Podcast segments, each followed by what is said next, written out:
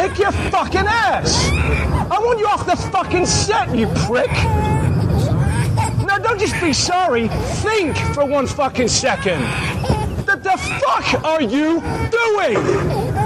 Are you professional or not? Yes, I am. Do I fucking walk around and rip that? No, shut the fuck up, Bruce. Do I want? No. No. Don't shut me up. Am I gonna walk around and rip your fucking lights down in the middle of a scene? Then why the fuck are you walking right through? Ah, da da da da, like this in the background. What the fuck is it with you? What don't you fucking understand? You got any fucking idea about, hey, it's fucking distracting having somebody walking up behind Bryce in the middle of the fucking scene? Give me a fucking answer! What don't you get about it? I was looking at the light. Oh, good for you! And how was it? I hope it was fucking good because it's useless now, isn't it? Fuck's sake, man, you're amateur. Episode 23. There's already like 7 million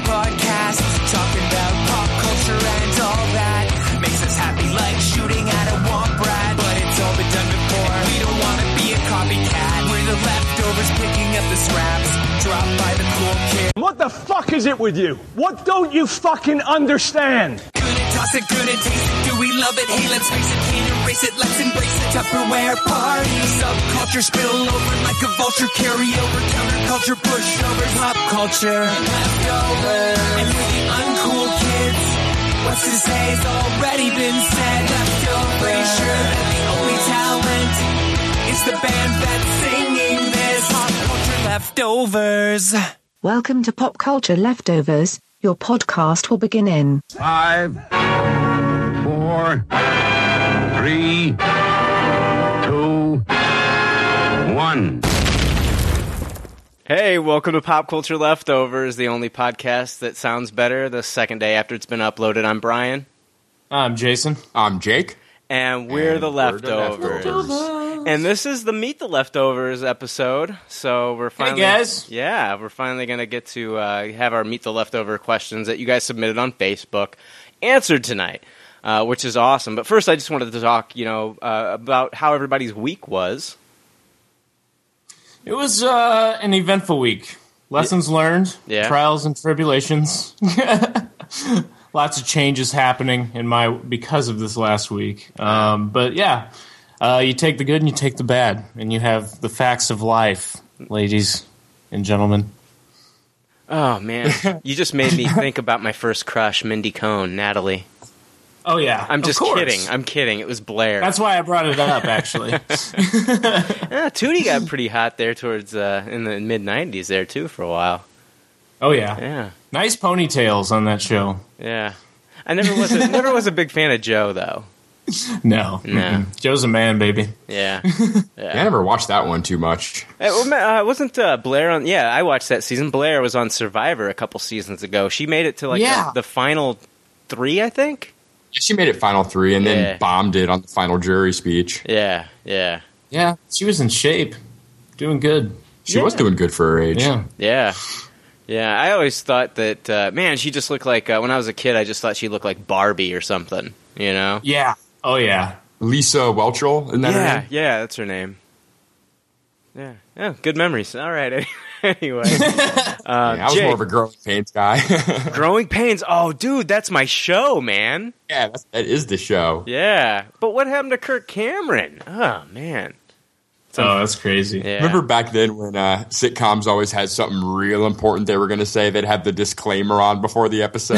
Yeah. Yeah, this is this episode's about drug use. Sit your whole family down in front of growing pains tonight. 'cause Well, isn't it Shit's about to get real. isn't it isn't it bizarre? Like the one episode's of Gro- the one episode of Growing Pains where like uh, he dated the he was dating like the chick who was like the wild girl. She was actually kind of like a like Madonna was like her, pretty much she was a Madonna clone.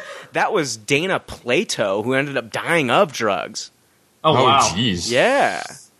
Uh, she was da- Maybe da- that's what happened to Kirk Cameron. well Dana Plato. Um, she uh, she was the uh, different strokes chick, the one that got all the drugs and then did the drugs and then she got involved in uh, porn, like light soft porn, towards the end Wow. there, and was addicted to drugs and died. Yeah, That's crazy. Jesus. yeah, dude. I thought that whole cast, dude. Even uh, Todd Bridges as Willis got into some trouble with like the law and shit like that. And, Oh, yeah. and uh, even uh, Gary Coleman before he died. I mean, he got in trouble with the law, got arrested and shit. It's crazy, Married man. Digger. Yeah. Crazy child stars, dude. Conrad Bain outlived two of those kids. The old, the you know, uh, Mr. Drummond. Oh, Oh, yeah. He outlived Gary Coleman and Dana Plato. That's just, Wow. yeah. He just passed away earlier this year. I did not know that. This is a little. We're just veering. We're just going on a. this is just- Vamping. Yeah. How was your weekend? Oh, it was pretty good. I had a good. I had a good week. Um, I was off this week for like vacation. I had my buddy over, and like my girlfriend. Uh, she uh, she's a veterinarian, as you guys know. Um, Yeah. Well, she her her clinic that she works at. Wow, I got there's sirens in my neighborhood. I First, hear my that, yeah. my dog's going nuts, and now I got sirens going off. Wasn't me. Well, seriously, like what's gonna happen? What the hell is that? I think the cops are at your place, Brian. No, I was going to say the SWAT team is going to come running in here, but what the hell? Okay, uh, okay. My girlfriend, she's a veterinarian, and uh, she had. I'm going to shut my dog up. Hold on. Jeez. Um, but uh, Maybe we need her on staff. I think. gosh, uh, I need a muzzle on staff. Um, but she uh, had us go to the zoo. She does work at the zoo too, and so it was really cool. We got like to go behind the scenes, and like I actually got to pet a penguin, which I thought was really cool. Whoa. Yeah. what did that feel like? Uh, it just I, honestly, it, it was really cool. I mean, little tiny penguin. His name was Opus, and and she'd been treating him and things like that, and just got to pet him. And you know, it's like for a second there, I was like worried about him like pecking the shit out of me, but it felt like it, it felt like a bird. I mean, uh, but it was just really cool. It was just like a little, little bird that waddles that you can pet, and it was just really neat. Um, and then I got to I got to hold an armadillo, and uh, that was. I guess that was pretty cool. but It's cool. You said the penguin's name was Opus after Bloom County, huh? Great name. uh, Opus, and she's worked on so. She's worked on Spider Monkeys. She worked on a Spider Monkey named Quentin. Um, she's Jeez. worked on. Uh, I, she did. Uh, she did work on a rhino a couple years ago. Um, Wow. She's taken blood on a tiger. She's got a cool picture of like her like right next to a tiger. So yeah, that- it's pretty cool. She's got a cool job. Yeah, that's awesome. yeah. That is awesome. She's probably got all kinds of cool stories. Oh yeah, and uh, you know it's like she takes a lot of her work home with her. She you know she wants to literally too. Sometimes she takes animals home with her. Um, like she's brought home ducks and uh, you know kittens and dogs and all sorts of different animals. Uh, chinchilla one time, Wow. and and uh, but she you know she takes a lot of it home with her emotionally too, and she can't you know save one or if it, you know if an animal has just been mistreated and she can't take you know take care of him and help him. So Yeah. there's a lot of things. She loves animals, and that's why she does what she does. But you know, it doesn't like that doesn't like affect her performance. Like when as soon as like uh, it comes down to her like performing a surgery, like an important emergency surgery, like she's got really steady hands. So I've never Wow. tri- I've never tried to play her in a game of Milton, Milton Bradley's Operation because I knew she, she would just kick my ass. I always had a problem with the Charlie horse anyway, and I know she would just Yeah. yeah get in there and take it out no problem. So. but Um, yeah, that's awesome. yeah, uh, so yeah, there's that. So we're seven minutes in. We haven't talked about anything pop culture. Oh shit. Eh, we'll growing pains, different strokes. Oh, Oh, yeah, we true. did. Yeah, we Yeah. did. All the important stuff. Uh, I wanted to. I wanted to talk real quick. I don't know. I, there's a list out there. It's from what- whatculture.com. It was 10 actors that almost played Batman. You know, with the Ben Affleck casting. I thought it would be interesting to see like who in the past has been considered and almost played Batman. So there's a list of 10 actors uh, that almost played Batman. And uh, I just want to go through this list and you guys can give your reactions. Um, Okay. Some of them you probably have never heard. Some of them you might remember uh, rumors. Uh, number 10 was actually uh, Heath Ledger. Wow. So Christopher Nolan actually met with Heath Ledger about the project, saying he was quite gracious about it, but he said, I would never take part in a superhero film.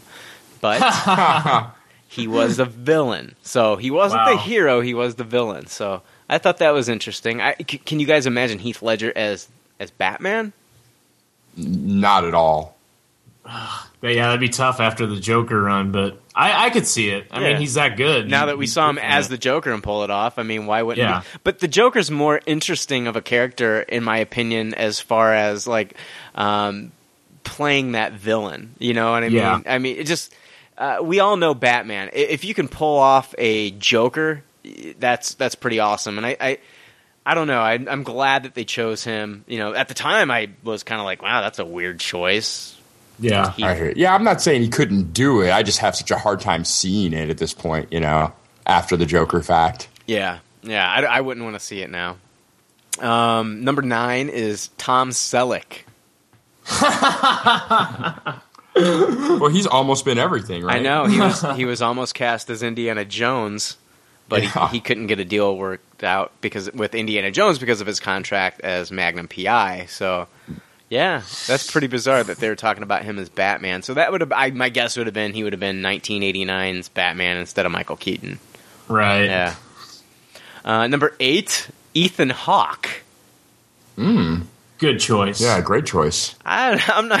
I don't think so. Not, not as Batman. Not in my opinion. Really? No, Yeah. no, no. No, I think he could pull it off. I think so too. but he turned down the ro- the role because he thought it would hurt his acting credibility. So, yeah. But you know, he's made some great choices lately. You know, starring in Getaway uh, with uh, Selena Gomez. So, yeah. yeah. I mean, yeah. but uh, the role it actually event went to Val Kilmer. So that was that Batman Forever.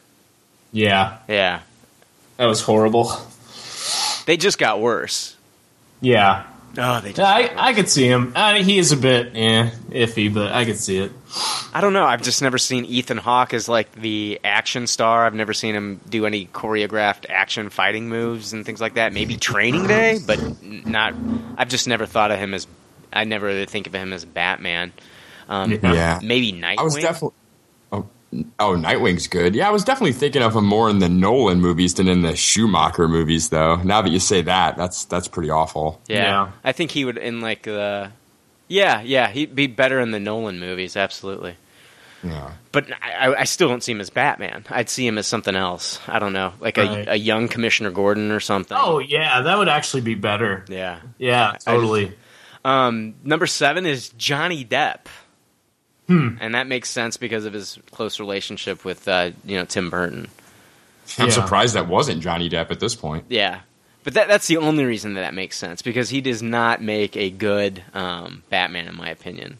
Oh, I agree. No. They actually talked. They talked about him uh, coming in for the Nolan movies as the Riddler, but like Nolan, that Nolan didn't start that rumor. That was just like fanboys and stuff. And then, what's his name? Uh, Philip Seymour Hoffman. He was rumored to be Penguin there for a while before they actually settled on Bane.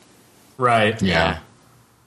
Yeah, I remember that. He would have been a good penguin, I think. Yeah, me sure. too. I just I'm And not, Depp, Depp as Riddler was kind of exciting, you know. But it would have been, it probably would have been too silly. Yeah, yeah. I mean, if that you know, because you've just had Depp do too many movies, like you know, like uh, him being Tonto and him being Willy Wonka, and oh, now we've got him as the Riddler. Now it's just getting silly at this point.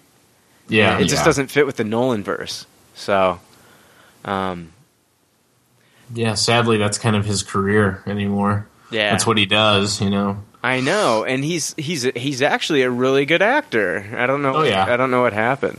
Um, let's see here. Jake Gyllenhaal was actually Yes. considered. Uh, he was backed by David S. Goyer, who wrote the you know the Nolan trilogy. Uh, we- Mhm. of course, we know Bale ultimately got it, but I'm glad it worked out the way it did because it would have gotten really weird because in that second film we wouldn't have seen the same movie because his sister Maggie got cast as Rachel Dawson in the scene.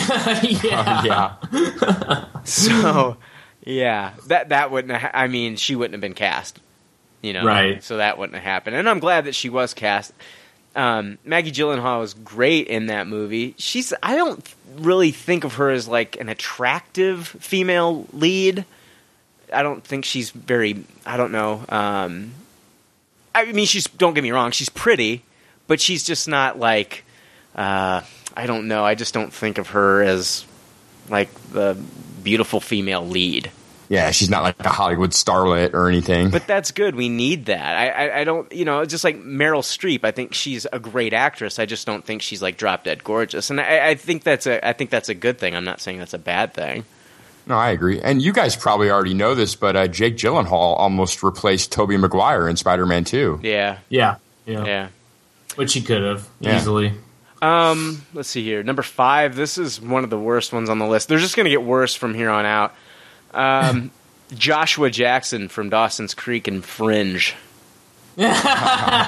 No, yeah, I like him a lot on Fringe, but as Batman, no, no, sir. Well, and then it would have just turned into a reunion for Dawson's Creek with Katie Holmes in that first Batman Begins movie, which would have been weird. Yeah. People would have been talking about that. Um, number four. This one's horrible. Absolutely horrible. Uh, Ashton Kutcher. Oh, jeez, dude, where's my Batmobile? am I sexy enough in this? am, I, am I sexy enough in this? I give uh, seriously two and a half. What the fuck are you, were you thinking about? Because that that's Yeah. have you? Oh my god, Two and a Half Men. I didn't like that show to begin with. Eh, me neither. Now it's even worse with him. Yeah, Um, and like this season, I, I like was curious because that Angus T. Jones pissed off everybody with his like remarks about you know Two and a Half M- Men being like this evil show because now he's gone you know Christian on everybody and uh, to the point where he's almost I don't know I wouldn't say Westboro Baptist Christian but he's just kind of like you know stay, don't watch my show it's trash and blah blah blah Yeah. blah blah you know like the same show that's been like you know feeding him for for a long time for the past nine years or whatever however long it's been and then he just turns on him and says don't watch my show. It's trash. And so now he's not back on the show. Now they've cast this chick. It's two it's still called two and a half men but they cast a chick. She's playing charlie sheen's daughter. Right. the show is isn't she like a lesbian too? oh dude i have no idea. I have no I think- idea. I, I turned it off after like 10 minutes Yeah, that show probably a good idea. it's gone off the rails. It's like, n- like n- I don't know. It's like y- the only person you have on there is Jon Cryer because the guy can't get a job anywhere else. So it's like Right. unbelievable. Fucking Ashton. Yeah. No, I don't like that. The only okay, I liked him in. Let me. I'll be honest with you. I liked him in Butterfly Effect. Yeah, he I was good liked in it. that. I thought it was. Yeah. A, I, I liked it. I liked Butterfly Effect, and then I liked. Uh, what the fuck was the other one? Is it The Guardian? I didn't see that. Yeah, I didn't see that either. No, I liked it. I watched The Guardian with Kevin Costner. I actually enjoyed it. But that was at the time. I mean, that came out years ago. I was also in my 20s when it came out. So, like, my tastes have Yeah. changed a little bit. Um, number three is William Baldwin. Yeah. So, No, you guys. that's you- like Adam West or something. Ah, wi- William Baldwin, eh, not not Alec. It's uh, Well, yeah, It's yeah, not a little more it's- serious. Well, I mean, it's I don't know. It's just a weird choice. He's not a big name. I mean, he was there for a while when he did Backdraft, hmm and you know he had he had small roles and like he well he was the lead role in Sliver with Sharon. Yeah. Stone. Now he's just kind of like a, I guess a B actor. I haven't seen him do anything big lately. If maybe he's doing TV, I don't know. No, But- uh-uh. I don't know. I I am glad that they didn't go with him. I I don't know why would they have chosen him for the Nolan movies or would that be like in one of the No, that has to be like one of the Schumacher films. had to have been. To I mean, I can I can kind of see him back in that time period doing it, Yeah. and it would be all right. Definitely not Nolan Yeah. material. Can't take him that seriously, but Uh, number 2, uh, Charlie Sheen. yeah, Ugh. So yeah, this comes back around with the two and a half men. So fuck. yeah, Uh-uh. horrible choice. And he was rumored to be. Uh, I think he was rumored to. Who else was he rumored to be? Iron Man at one time. yeah, yeah, Tony Yeah. Stark. Yeah. Yeah. Uh, and then number one, this one is going to blow you away that they actually thought about this. Number one is Bill Murray. Yeah, yeah, I knew about that one. I, I wish that would have happened. Wow. Are you? Uh, Why? uh, I would have loved to see Bill Murray's Batman. I, I think he could have pulled it off. no way. no, not at all. No, Yeah. maybe in like uh, in an alternate universe, I would like to see that, but like in the real world, no, No. No. I can't see Peter Venkman. as- No. Yeah, that was for the uh, the original '89 Batman. They were thinking about that before Yeah. Burton took over. Yeah. Ugh, Uh. uh no. All right. Uh, so yeah, that's a fun little list. I just wanted to go over before we got rolling into the show. Um, That was fun. Let's see here. Do you guys want to do some news? Yes, sir. Okay. Uh, one th- one story I wanted to go over really quick. Um, I don't know if you guys read this, but it looks like Detroit uh, is going to be getting a statue of RoboCop. And what? yeah, That's awesome. I don't know if you guys heard about this. Uh, it was actually a uh, back in 2011. Uh, Detroit Mayor Dave Bing. Uh, he his, his last name is a search engine, um, but Detroit Mayor Dave Bing received a tweet suggesting that Detroit make a RoboCop statue, and I, I remember hearing about that, and then it just kind of went away. But the tweet resulted in a Kickstarter campaign that earned the support of over 2,700 people. Wow. Uh, a 10 foot model for a Robocop statue has been completed by its designer, John Leonard.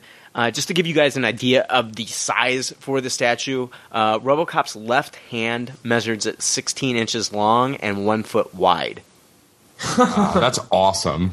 Uh, the model is going to be made out of foam and plaster, and then will soon be bronzed. Uh, it'll be a bronzed replica of the cyborg cop. So, John Leonard believes that RoboCop statue will not just boost tourism in Detroit, but it will create a good image about the city itself. Saying, "I think it complements a lot of the other positive things that are happening in the city," said Leonard.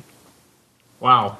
All the positivity coming from Detroit. I know, I know. But you know, uh, it looks like you know uh, Gotham. They're going to be filming uh, Batman, the Batman versus Superman film, or Man of Steel two, whatever you want to call it. They're going to be filming filming the Gotham scenes there. Yeah. Yeah, So- that's good for the city. It is sure. very good for the city. So I just wanted to bring that up. I think that's cool. You know, um, I think there isn't there a real Rocky statue in uh, Phila- uh, Philadelphia. yeah, there sure is. Yeah. I haven't been to Philadelphia in years, and I never get, did get to see the Rocky statue. I don't know when it was erected or put up or anything like that, but I just think that's cool that, that they're going to be getting a RoboCop statue. I would love to go there and get my picture taken by a RoboCop statue. Fuck. Definitely. Yeah, they'd make a Fuck great yeah. like Facebook pic or some shit, you know. Um, yeah, and there's like uh, in Metropolis, Illinois, there's the huge Superman statue. Yeah, Yeah. the Superman statue's Yeah, cool. Yeah. Uh, hey, uh, last week we talked a little bit about Michael B. Jordan um, possibly getting a role in Star Wars, and then we also talked about Independence Day 2. Uh, it looks like Michael B. Jordan is being eyed for Independence Day 2. And Jake, you were right. It's called, they're calling it Independence, Day Forever. Yeah, with a title. four in it, I, I heard too. Okay. oh, that's fucking lame. Now, no formal offer has been made, but apparently he's been eyed for a major role. Now, the rumor is that he's already met with the director, and the director really likes him. So there's speculation now uh, that he's playing Will Smith's son from the first movie, him and Vivica Fox, their son. Um, Right. Okay. and that this movie is a kind of like a passing of the torch to Michael B. Jordan. Um, I'm just happy it's not fucking Jaden Smith at this point. Oh God, thank God. Yeah. But Yeah, uh, Michael B. Jordan's a great choice. Yeah, I think he is too. I think that's a, that's a good way to kind of, I don't know, maybe keep Will Smith in the story for the people that do care, and then also you know pass the torch on to like a younger generation. Yeah. Yeah, it seems like Will Smith's kind of done with that, so. I don't know why though, because it's like dude hasn't made that many good movies lately. He used to be like a hundred million dollar guaranteed thing, like back when Yeah. back when a hundred million was like a big deal. But like he had like a slew of movies that were over a hundred million, and then he finally, you know, he's finally made some like ones that haven't done so well, you know. And I don't know.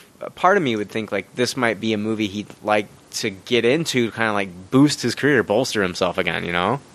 Oh, yeah. I, and working with Michael B. Jordan would only make it better for him, so Yeah. it would be a good idea. Man, that guy's getting cast in everything. Well, it's like rumors at this point, nothing's been official for anything. I mean, they're talking about him for like you know, uh, was it Johnny Storm, and then Yeah. uh, like a role, a major role in Star Wars, and now a major role in Independence Day too. I don't know. It's like he's, he's got a bite on some of these. Oh, yeah, for sure. He's got his pick of the litter there. Yeah. Yeah, I'm happy for him. He's he's a good actor. I me really too. like him. So. Yeah, I'm thrilled. I, I really like him as well. Um, You guys, uh, Jay, do you have anything for us, man? Um, well, just a little, uh, you know, Walking Dead news. Everybody's anticipating that coming up and starting up again. Um, they're, the webisodes are going to be starting for The Oath. Um, these are just seven to ten minute, just shorts that they do um, in between seasons and stuff.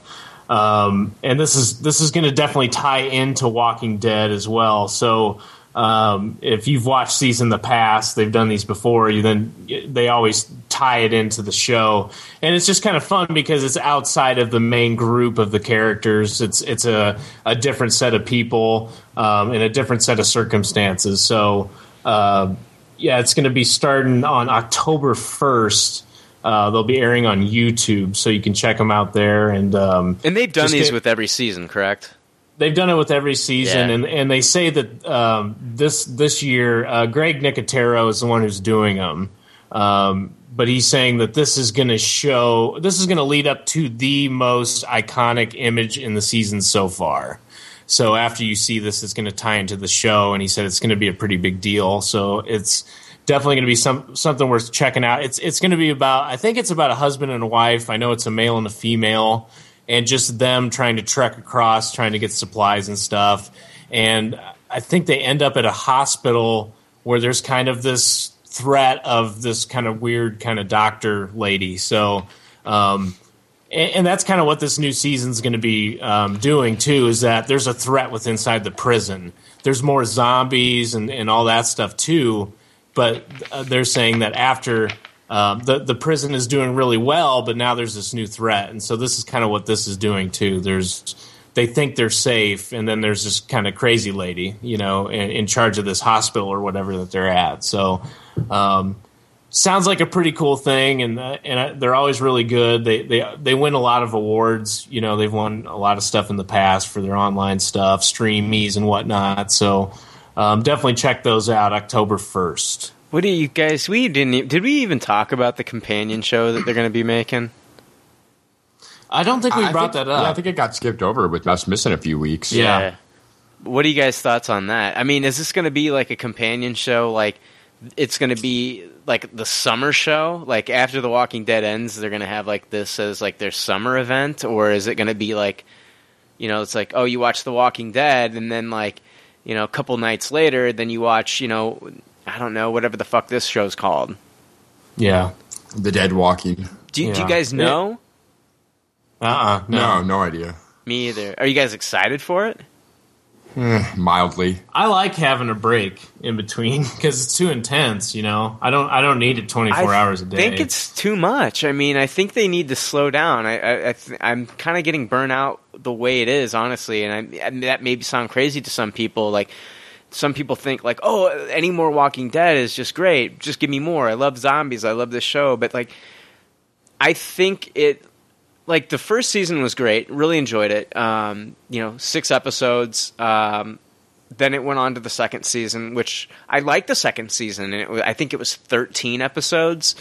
And then the third season, like they were like, "Oh, okay, let's go with 16 episodes." And I'll be honest with you, I think that last season was probably my least favorite. And Yeah. um, I agree. and I don't know. I, I'm really not that excited for the season four premiere as I've hmm. as I've been in the past. I don't know if Right. that's.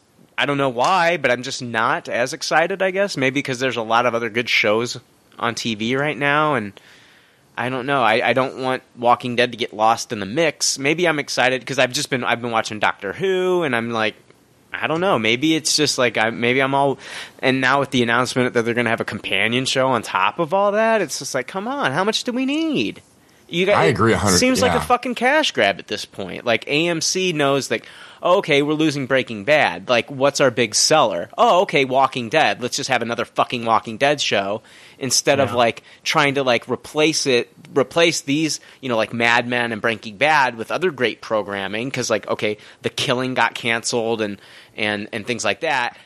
Let's just have more Walking Dead because people like it. Right. Yeah, you're exactly right, Brian. I mean, they're doing the same shit with Breaking Bad. They're like, oh, no more Breaking Bad now, so we need the Saul show, the Yeah. Saul show, and the Walking Dead spinoff. That's our new lineup. Right. and every Yeah. show gets like a, a, a talking show afterwards to like, Oh, yeah. oh, it's because like, oh, okay, we're getting ratings with this show, big ratings. So we'll have a show where people talk about it, and it's kind of like a podcast, but it's on TV. So now we'll just do that too after the show, and we'll keep all the people that are watching, and we'll keep the ratings so they won't flip over to another program. Yeah. So absolutely. I don't know. I mean, it's a. I guess it's a. I don't know. We'll see how it works out for AMC, but I'd like to see them just like continue with like more great original programming. Um, it's kind of like Showtime too with Dexter. They're like so scared about losing Dexter that they've actually like stretched Dexter to like nine seasons when the creators wanted to end it after like season seven. Yeah. I agree, Brian. I I'm not really that excited about the premiere either. Do you think uh, maybe it's because the show just kind of spins and we you know spins its wheels and we, we're never going to get any end game? Because that's the thing I worry the most about the show. Yeah. I mean, you know, there's we're nowhere near end game in the comic, and we're on like what issue 125 at this point or something Right. like that. Yeah. it Yeah. just feels like they're going to spin their wheels forever, and just we're never really going to get anything. And do we need a second pair of wheels spinning right next to it where we're not going to have an end game? And then there's the new event in the comic books where they're actually Kirkman for like six months is going to be putting out two Walking Dead comics a month. Oh my god. It's needless. Yeah, that's too Uh, much. You know, I honestly I think it all comes back to like I need to fall in love with these characters again because Yeah. because like you know I love hey I'm just like the next guy I love I love uh, Daryl Dixon. Don't get me Oh, wrong, yeah. I love Daryl Dixon, but you know it's like I don't know like some of these characters like from the comic books I know like what's going to happen to some of them. Uh, no spoilers, don't worry about that. You don't need to flip it off, but uh, I know what happens to some of them. So uh, maybe it's not going to happen to him on the show, but maybe things are going to happen to these people on the show. I, I don't know, but I don't know. Maybe it's just too many zombies too. I mean, our whole culture, like people are obsessed with zombies now. Yeah, I agree. Everyone's got their emergency plan just in case those zombies show up. right. I don't think that's happening anytime soon. And Well, yeah, and there's too many movies, too yeah, many books, and you see like World War everything. World War Z made a hundred million. I think it made a hundred million. Some of it just because of The Walking Dead. Just people Yeah. like, man, I haven't seen a Walking Dead new. No new episode. I'm gonna go check out this World War Z. I miss zombies. I think some. Right. I think some of that Walking Dead money like spilled over. So Yeah, I agree. The zombie thing's always been big, though. Walking Dead just tapped into it right at the perfect time, kind of, you know? Yeah, what Kirkman did was he's like, hey, you know, I'm going to make a zombie comic, but I'm not going to make it about the zombies. I'm going to make it about the people. And, Right. you know, it's like pretty soon, like you learn in the comic book that it's not the zombies that you need to fear, but it's actually people that you need to fear.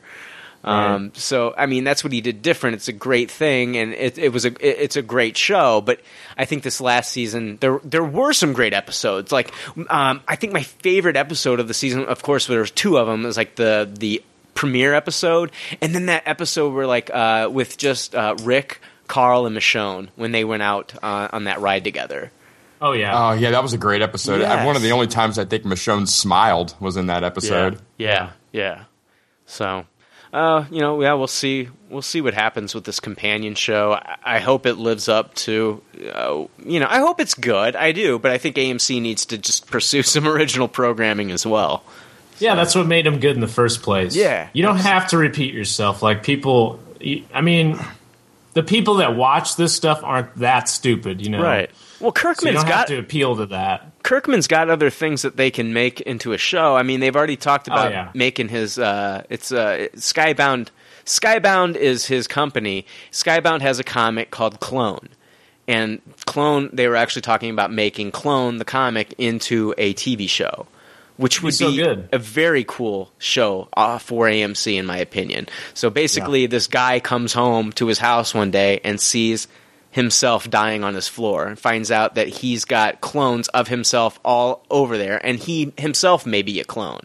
I mean, it's a very, very fucking cool show and, and um, a comic book, and um, that would make a great show. You know, come on, AMC, let's branch out a little bit. You know, let's let's kick off the the training wheels and let's do some other things. You, you- you've you've got some good shows out there, and you've had great shows. Let's kick off the training wheels. You don't need to just lean on Walking Dead and Breaking Bad. Yeah. I, I got a prediction for the next new AMC show, Mad Men spinoff. Yeah, Yeah. yeah, yeah. Uh, you know, you know that's probably you know they they just they're they're playing it. They're trying to play it safe at this point, and that's that's not always the best thing to do. Yeah. Sometimes No, you just got to take risks. So I mean, they got where they are in the first place by taking risk on those shows in the first place. yeah, they didn't even know that Walking Dead was going to go a second season. They they were just going to do it as a mini series. It was supposed to be a six episode mini series, and then it became a ratings monster. That first year that the Walking Dead cast went to um, uh, San Diego Comic Con, they had like they weren't in Hall H with like the big, you know, like all the big cat movies and, and TV shows. They were like in some like side area, some side panel, and like barely mm-hmm. anybody showed up, and everybody got to get their picture taken with the cast and ask them questions and things like that. It was more like a comic book panel. And now this show blew up, and it's crazy. You know, like AMC needs to take risks and like do shit like that, in my opinion. Yeah.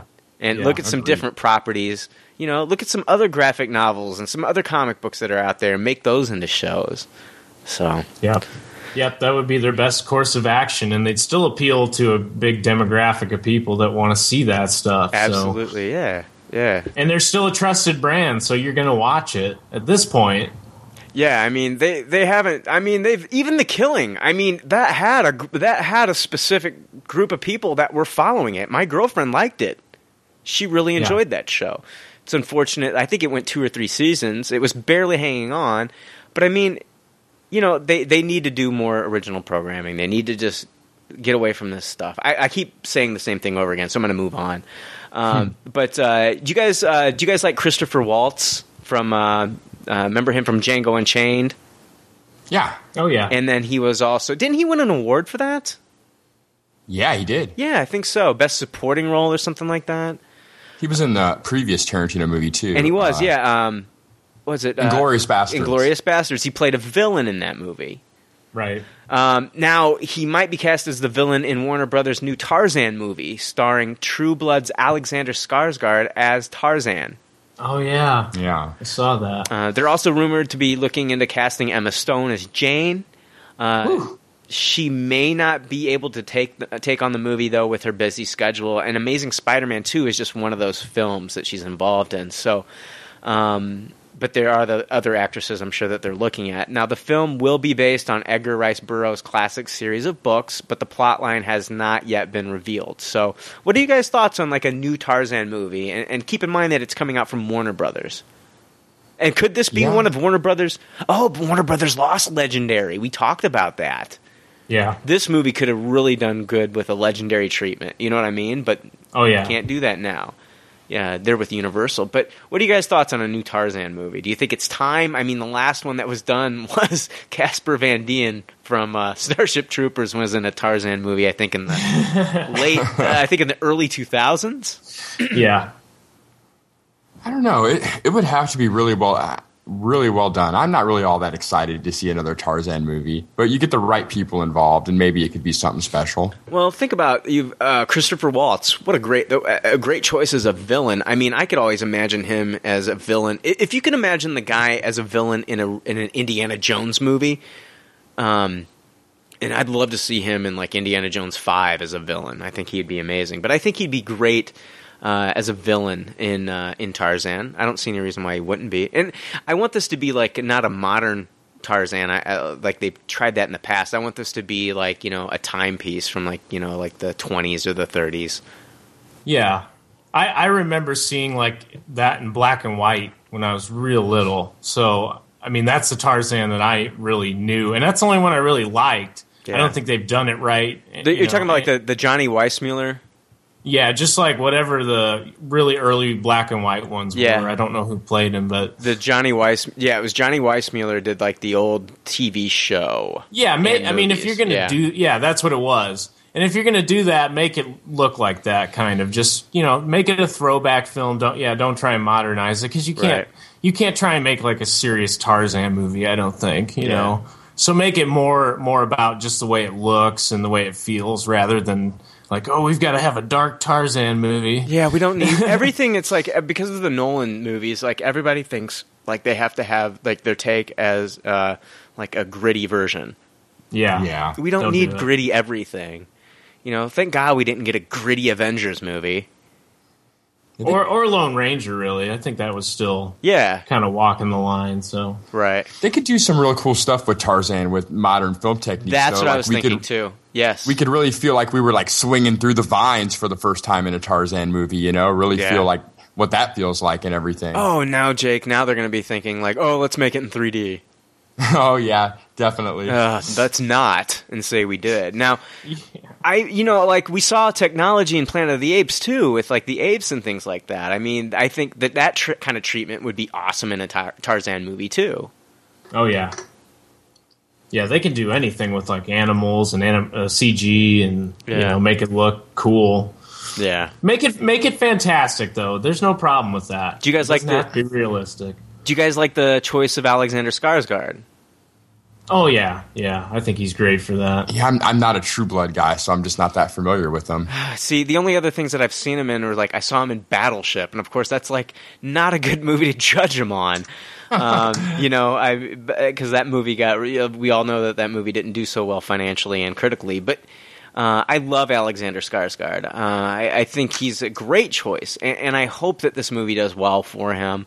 I just don't want it to be like um, some people. I, I, I, I don't know. I just don't want Tarzan to turn into like Peter Jackson, Peter Jackson's King Kong. I want it to be. I don't know. I don't know. I'm not even sure who's directing this film. It almost needs to be a just a love story too. You know, Yeah, make make it a love story. Make him Sure. heroic. yeah, yeah. That would play good. But they've got to make us. You know who would? Okay, Marc Webb.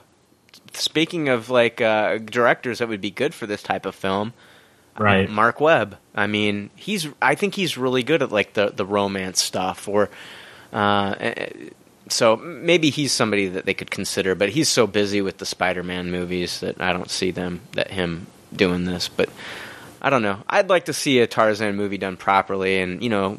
Bring that, reinvigorate that franchise because I did like the. There's a Tarzan movie that I remember watching when I was when I was a kid that I really liked, and I don't know. We'll see. Yeah. He's a cool character. It's still I think it's still a cool story to tell. It's just yeah, don't don't take it seriously. right. Make it fun, you know, and I yeah, I think Skarsgård's awesome. He's almost a little too pretty, but you know, I think he'd play it pretty well. Yeah, yeah. I just I want to see them like really explore like him uh, being raised by the apes and like you know how Yeah. how he's worked out a language with them and and uh, I want to see not only like a love story between like him and Jane, but also a love story between him and the apes too. Because I mean, they, they took him in and took care of him when he was like you know when he was. How was it like uh, in the in? How was it in the original? Was he like abandoned? Like was there like a I forget what happened. Like he, he ha- it's not like he was abandoned. Like the, something happened, and like his parents like were separated from him. I felt like wasn't it like a rich family or something Yeah. that left him there? Oh. I, I don't I don't know if they abandoned him or I don't think like, he was abandoned, but I think like maybe the, like there's a tribe in the woods or something like that, and or like a shipwreck. I can't Yeah. remember. I think it was a shipwreck. yeah, Yeah, it might have maybe been a a shipwreck. shipwreck. Yeah, yeah, Yeah, that that'd be good. Yeah, do that for sure, and then Yeah. I definitely want to see that. yeah. Yeah, don't make it all about like special effects and shit, and like you know, I mean, we need really cool special effects and set pieces, but uh, you know, also get like you know, good. I, we just need good, good uh, quality uh, acting and good writing. So, and, Right. and and like you said, Jay, I agree. A good love story would be good for that type of absolutely. Is this going to be done by Disney or? It's Warner Brothers. Okay, Good, okay. yeah. So no Rosie O'Donnell as one of the eight voices. Thank God. Oh, it's so cute. Did you guys have any other news stories that you wanted to go over? I think I've pretty much hit everything I wanted to talk about. Really. I, I had one thing I wanted to bring up. Um, you know, we brought up uh, uh, the Gotham TV series last week. Yeah. Um, yeah. turns out Warner Brothers is now working on a Constantine television series. Oh yeah, Um, yeah. And that's going to be for NBC. So it's it's not going to tie into Arrow or anything else that's going on or Gotham. Um, you know, and they're all on different networks. It's kind of cool, you know, that we have all these choices coming up. So uh, David S. Goyer is set to produce this. Um, of course, Batman, Man of Steel. Um, so that's that's pretty cool, I think. Um, and you know, it's it's they haven't really given too much detail on anything as far as like, you know, is this going to be, you know, the John Constantine we know from the from the comic books? Um, they Is it, definitely well, is it going to be because like there's the Hellblazer comic books, and then there's like the new DC 52 Constantine. Right, and and they're definitely, I think, leaning towards the new Fifty Two. So fans of the original, you know, they may not like this because I know a lot of people don't like, you know, the non Hellblazer John Constantine, which you know I totally understand. that it's a di- it's almost a different thing. So Right. He doesn't um, smoke. He doesn't drink. He doesn't cuss. So yeah, Right. Yeah, It's yeah. a huge Very difference. Yeah. but I, I think it's uh, I think it's going to be cool. Um, there's really, you know, if you're a fan of like, you know, Supernatural or True Blood or stuff like that, I think it's going to appeal to those people. It's all about you know magic and. But you said this is uh, NBC. Yeah, NBC. That's what I'm worried about, man. Yeah. Uh oh. They don't have a good track record with new new pilots and shows. Yeah, but Right. David Goyer, Goyer being producer, I think is going to help with that. Hopefully, that's you know that's what I envision is that he's going to have some say in this now. So If they Put said that like, shit on after the voice. Oh, sorry, Brian. yeah, no, dude, I agree, man. Like if it, if they said like this was going to be like, uh, I don't know, shit, like you know, like another like AMC should have taken this fucking show, or like yeah, or like yeah. even Fox or even CBS for that matter. But you know, when you say NBC, I worry a little bit. I'm a little hesitant. Like, uh, I watched like one episode of Grimm and I was out, and I know a lot of people like Grimm, and I'm not trying to take anything away from it, but I don't know. This NBC stuff has a feel for it, and I just I don't think NBC has been like a anything I've really watched anything religiously on since like Seinfeld left the air. So yeah, yeah, yeah. Yeah, I, I watched Heroes. oh, okay. Heroes was good for a season. Yeah, it was good for a season, season and a half. I always say. I think Yeah. that show got hurt by the writer's strike. So yeah, Yeah. definitely. But you know, like uh, I picked up. Oh, speaking of heroes, I picked up Alphas, and I really liked that show. That was like what Heroes could have been, in my opinion. But uh, if you haven't seen the first two uh, seasons of Alphas, I don't know if it's on Netflix or, or something, but definitely check it out. It's a great show. Unfortunately, it got canceled, but oh well. Hey, Brian, are you going to watch the Dracula show? Yeah. Uh, oh, the, the t- I thought you were talking about the movie for a second by Universal. There's a Dracula new- TV show. Yeah, there's a new TV show. I believe it's an NBC. Uh, maybe No, maybe the pi- maybe the pilot. I don't know. Okay, gotcha. It's not even on your radar. No, I hadn't Yeah. even heard about it. I mean, that's I don't know. That's how much faith I put in the in the NBC. Um, I did watch uh, what is it? Meet the Goldbergs. right. Um, f- that was pretty funny for a pilot episode. I enjoyed it. It's got Jeff Garlin in it, and uh, it's a funny show. So did did that Robin Williams? Did you see the Robin Williams? No, one? no, no, no. I didn't. I was one of the people that instead I do have it on my DVR, but I I was one of the people that instead watched the Michael J. Fox show. Okay. Yeah, I wasn't sure if that was that tonight or Saturday. Oh, the Michael J. Fox show? yeah. That was last week. Um, oh, that was last week. It was okay. Tuesday. Wait, it was Thursday night. It was Thursday night. Right. Yeah. So I've got the crazy ones. That's the new Robin Williams show. I've got it on my DVR. I just haven't watched it, but I did watch the Michael J. Fox show. Um, Right. I liked it. It was okay. I mean, there's some funny shit in there, and he he he does uh, kind of lighten it up with jokes about Parkinson's and things like that. And yeah, I agree. same- I saw the first ten minutes of it. It was Yeah. kind of it was kind of charming. yeah, well, I really liked him on uh, the episode of Curb Your Enthusiasm, the last uh, season of Curb Your Enthusiasm that was on like a couple years ago. He Yeah. had an epi- He was on an episode that was really, really funny. He was given like you know uh, Larry David you know fits on the show, and it was really funny. so I was like, "Holy shit!" He's got his own show coming out, and like That's so awesome. It's such an uh, awesome thing because like when they first announced him with Parkinson's and I saw him with Parkinson's and and talking in interviews and things like that, I was really sad. Like really Yeah. sad. Um he's one of my favorite actors. I, I love Back to the Future. I watch it at least twice a year. Uh Oh, yeah. parts one, two, and three. I love I, I love all of them. I loved him in The Frighteners. I, I loved him in uh, you know um, Teen Wolf and and even uh, Family Ties. I, I still every once in a while pop that on for nostalgia. And Don't uh, forget Doc Hollywood. Doc Hollywood. Doc yeah. Hollywood, Even- yeah. Even the bad shit he was awesome in. Yeah.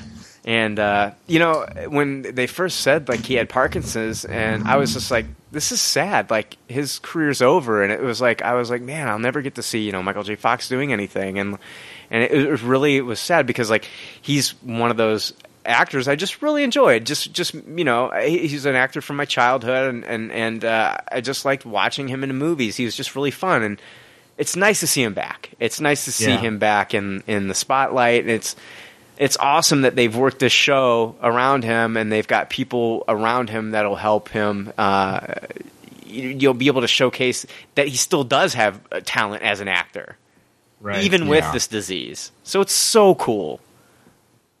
It was really like one of those end of innocence moments for me when he got Parkinson's and when Yeah. that wa- was announced. You know, it was just like, man, shit sucks. Yeah, That that really like affected me because he was. I just felt like he was a good dude. You know, it wasn't just that I liked his shows. It just felt like he was a good dude. And yeah. it was just one of those moments where you're like, oh man, bad things happen to good people. And- Yeah, like Christopher, it- Christopher Reeves when he got That uh, too, yeah. when he when oh speaking of we were talking about the crazy ones. Did you guys know like Robin Williams and Christopher Reeves were like best friends? no, no, I did not. Those two were really good friends. Man, I just like ah man when Christopher Reeves when he uh, you know when when when he got paralyzed uh, that that was like very tragic for me too. I, I took that yeah. you know, and then Phil Hartman when he was murdered. Oh, that was awful. Ugh, horrible, man. You know, and these are these are great people, and um, it's just nice that uh, Michael J. Fox, even though he's dealing with that with the disease, he's still, he, in my opinion, he's overcome Parkinson's, even though there's no He's strong cure. as fuck, yeah, man. yeah, Crazy strong. That's it's amazing to see him doing shows still. yeah. Crazy. I'm glad to see him back on TV. So I'm Yeah. just, I'm just happy as shit. So, um, Jake, did you have Yes. anything for us, sir? Uh, just real quick, that Dracula show is going to be on October 25th on Fridays after Grimm. It's um being run by the guy that created Carnivale, Daniel Knauf, Okay. and it's Jonathan Rhys Meyers as Dracula. That's interesting. Okay. Okay. I'm. You know what? I might check that out. yeah. Yeah, I've heard it really pushes the boundaries of a network TV show and what they can and can't show. So, Well, of course they're going to want to say that because now they want people to watch it. well, yeah, I, I read a blog by someone that had seen the pilot, and he was Ah. really shocked. He was shocked by the sexuality and the uh, graphic violence in just the pilot. Okay. Yeah. Sounds like my kind of show. Yeah, let's set the DVR, Jay. I'll give it a shot. You know, maybe one or two episodes because I don't want to miss out on like the next Hannibal because I didn't watch Hannibal and I've heard nothing but good things about it. Yeah, me too. They have another show that looks just like Hannibal on. Oh, what's that show? Oh, jeez. I haven't seen it.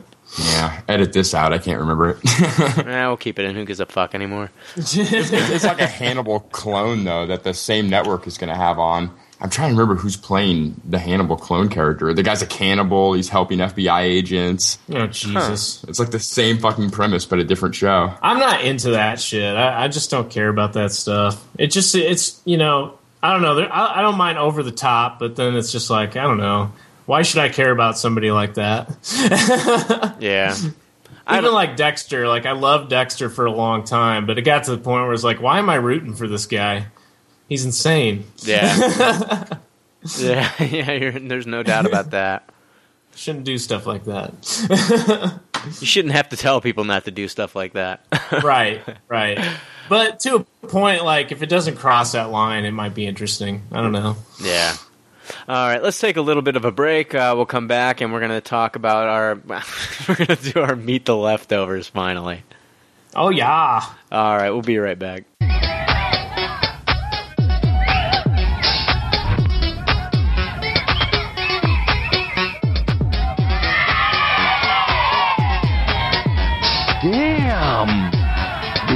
Are so fresh.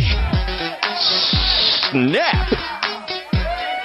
Hey, we're back. Uh, we're gonna go. We're gonna jump into meet the leftovers. And, you know, I wanted to say that there was an amazing amount of responses on Facebook and questions. Uh, amazing amount of response to the you know and, and a lot of questions from our listeners, which I thought was really cool. Um, I'm thinking, you know, as I'm reading these, I'm thinking like, who would give a shit about my opinions on anything? And it just, yeah. it just it just amazes me that that the listeners, you guys amaze me. The the listeners amaze me. You guys truly amaze me. So thank you. I just want to thank all of you out there for you know your responses and, and all your questions. I think it's it's awesome. Yeah, it was really cool. Yeah, it was great. We're sorry we took so long to get to this. Yeah. With the technical issues and stuff. It'll probably start fucking up right now. what, what, exactly. Uh, before we start answering listener questions, though, I want to ask you guys a couple questions. And if you guys have questions that you can want to ask me, feel free. But I, I've thought of a couple questions. First one's just real simple, um, and just just pick one. Uh, if if you could be any comic book superhero or villain, who would it be, and why? Oh man, that's an on the spot. I know, I know. Whew. Man. Can I say Super Skrull? Why? You, can say whatever. You can say. power, gr- great power set list. That's pretty much you get all the best of everything. You know, you get the invisibility, you get the stretch, you get the toughness, you get the flying. Wow. Yeah, you're right. Super Skrull, it is. It's a good choice. It's a good choice. Wow, I don't know. Um, I, I, I, I, may, maybe somebody. No, I got to think about this. I really don't know. Okay. I don't know who. All right. What What would you pick? Uh, that's yeah. It is a tough question now that I'm thinking about it. Because you only get- fair play. you, you only get one choice, but I think you know. Honestly, I think I'd go with Spider Man. Yeah, that'd be fun. I'd be Spider Man. I love Spider Man, so I'd just be Spider Man. You know, and um, I, I've always been, yeah, yeah. I, I would, I would totally like to be Spider Man, but I've always been kind of leaning towards Batman. I guess. I mean, it seems like a hard life, though. Even though I would like to, you know, do that, it seems like, you know, Spider Man would probably be a whole hell of a lot more fun. You say you want to be Batman, Jay? Yeah. Where do your parents live? Uh, they live in Germantown. but you know, like that's the thing with Batman. It's like you know he's got he's he's just a man. You know what I mean? Right. So that's uh, I'd, I'd I definitely want that you know spider sense and and some of those abilities. You know, and super strength and things like that. So um, I don't know. Jay Yeah, could use a belt. yeah, I just want a utility belt. there you That's go all. with uh, shark repellent. Yeah. All right. Batboat. My second question uh, is before we start answering listener questions. I just want to ask you guys: When did you first know you were into like you know this kind of shit that we talk about every week? You know, um, was there a certain moment or like a certain cartoon or comic or movie that just kind of set it off for you? Um, I I was kind of just like like for me, I, my mom like exposed me to all kinds of sci-fi growing up. So between her and like my grandmother, um, I would go over there and watch like Creature from the Black Lagoon and The Wolf Man and just all those really old monster movies and like you know Spartacus and all that stuff. And uh, my mom would like rent like Tron and uh, the Last Starfighter stuff like that, and, and that's really where it started for me. Like she really got me into that stuff. And, Oh, I love that last Starfighter movie. Oh, Last that's a great Starfighter's one. great. Yeah. Yeah, but even stuff same. like Enemy Mine and Terminator, like all that stuff comes from my mom, and as like yeah. that's how I got into comic books was just from like yeah, I love being able to escape into these you know crazy worlds. You know, some of them that are feasible. Even it just gives you a lot to think about. I think, and it's a good escape and. That's when I yeah that's, that's about I started getting comics as soon as I realized there were comics pretty much Yeah. Um, I um yeah, go ahead, Jake. I um really got into it when I was really young. We, we, we were doing trick or treating. We had someone that distributed comic books, and for uh, Halloween they would actually hand out comic books. And I remember um, in following years we would actually switch masks just to get more comic books. But it was a DC issue of Crisis that I got. And um, I remember just being so into it. And my mom was like, Oh, I have more comics. And she went into the closet and brought out a big grocery bag, and it was full of Archie and Sabrina and all that kind of stuff. And I was like, Mom, I I don't really want to read any of this. and so she took me to the local comic shop, and that was I was pretty much in it to win it from right there. You know, just I've always been that kid. Even as a little kid, I was buying my Return of the Jedi figures, and not my mom had to whine at me to open them out of the pack as a nine year old. You know, yeah. so would you would you say Infinity was your first big comic? Um, yeah. I mean, Crisis. Yeah, you know, that was the comic that got me interested in superheroes. But when my mom brought me into the comic shop, it was all the Marvels that I wanted. Right, It was Spider Man that I wanted. It was Fantastic Four that I wanted. So I, I, I really wasn't a big Crisis kid, but it was. I still have that issue too, all beat up and everything with Yeah. the cover taped on and whatnot. But That that would be my question to you too, Brian. When you answer that, is like, what was your first big comic that you're like, I love comics now because of this? Like, Transformers. really? Oh, yeah, yeah. I I love the Transformers comics. yeah, I, you did. Yeah, I uh, uh, I started reading uh, the with the Blaster um, Blaster Master um, Yeah, miniseries. Uh, you guys remember the one where he fought Straxus on Cybertron? yep. It was called the Smelting Pool, and that's what got me into it. I I, I mean, uh, and then I would. Um, do you guys remember the digest that they would have? oh yeah, I was big into the stars, the Star Digest. Yeah, yeah, I still have. Uh, hold on, I still have them right here. Wow. That yeah, that I forgot about It's those. With the- Mad Balls and Heathcliff. and- yeah. Well, this was the small. They were called uh, Marvel Comics Presents the Transformers Comics Magazine, and what they would do is they would take like two, two or three issues and put them into one book, yeah. And um, and it, it was a lo- it was a lot of fun. I mean, I remember I remember. Um, they would have like little character profiles in the back of the book, which they didn't have in the original comic. So if you bought the original comic, these were only in the digests. Right. and so they had like character profiles and like so i i became obsessed with transformers i love transformers um, and so these little profiles were like extended character cards for me like you guys remember the toy box where they had on the back of the cards they had the cutout where you could eat, read a description for each Yeah. character and then if you put on like the 3d glasses you could see like where their strength was and stuff like that uh, oh yeah, yeah, yeah. They had like that red bar that Yeah. held over it, didn't they? yeah. Yeah. so in the That was so cool. Yeah. In the Transformers comics magazine, which I still have a couple of these, and I still have the Optimus Prime one. I, I- my favorite character was Optimus Prime, so I read the Optimus Prime one, and it said that he was made up uh, from three different Roboid uh, modules. And so I, when I was young, I didn't even know what a module was. I, I thought it was what made Optimus Optimus. So. I Right. wanted to know what that was, and I remember like asking everybody, like, "Do you know what a module is?" Because when I grew up, I wanted to build my own Optimus Prime.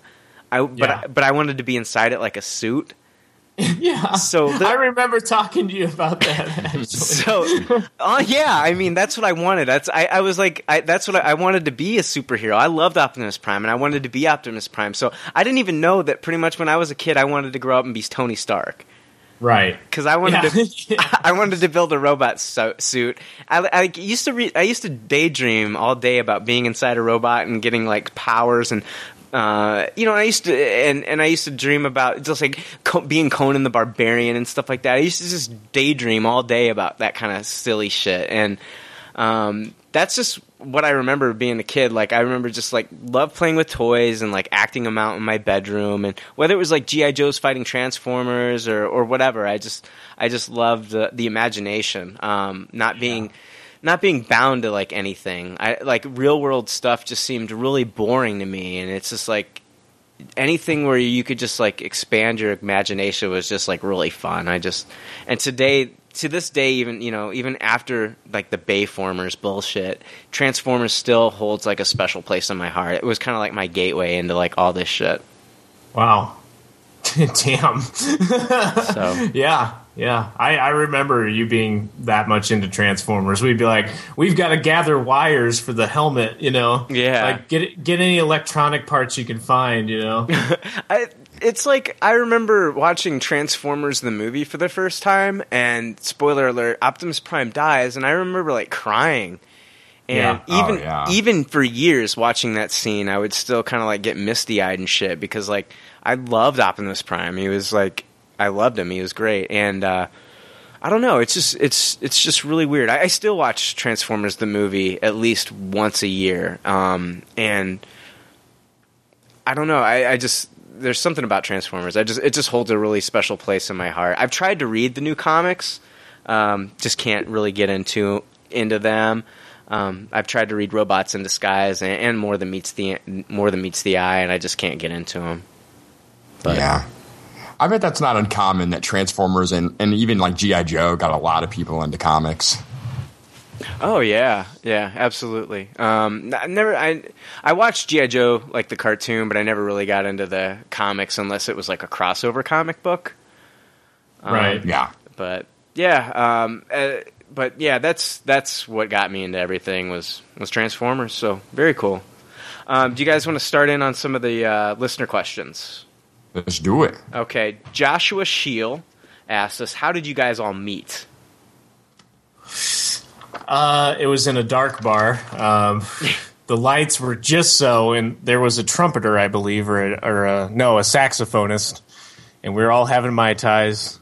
And I remember just kind of turning around, and there was Jake and Brian, and we just made eye contact, and that was pretty much. I knew at that point that this was meant to be, and that's pretty much how we all met. And then we danced. Dan. And then we danced. Uh, that we need to make a movie out of that. I know that was it was a beautiful moment, and people need to know it. But no, that's not how we met. Let's see here. I've known Jay since I was seven years old. We met in school.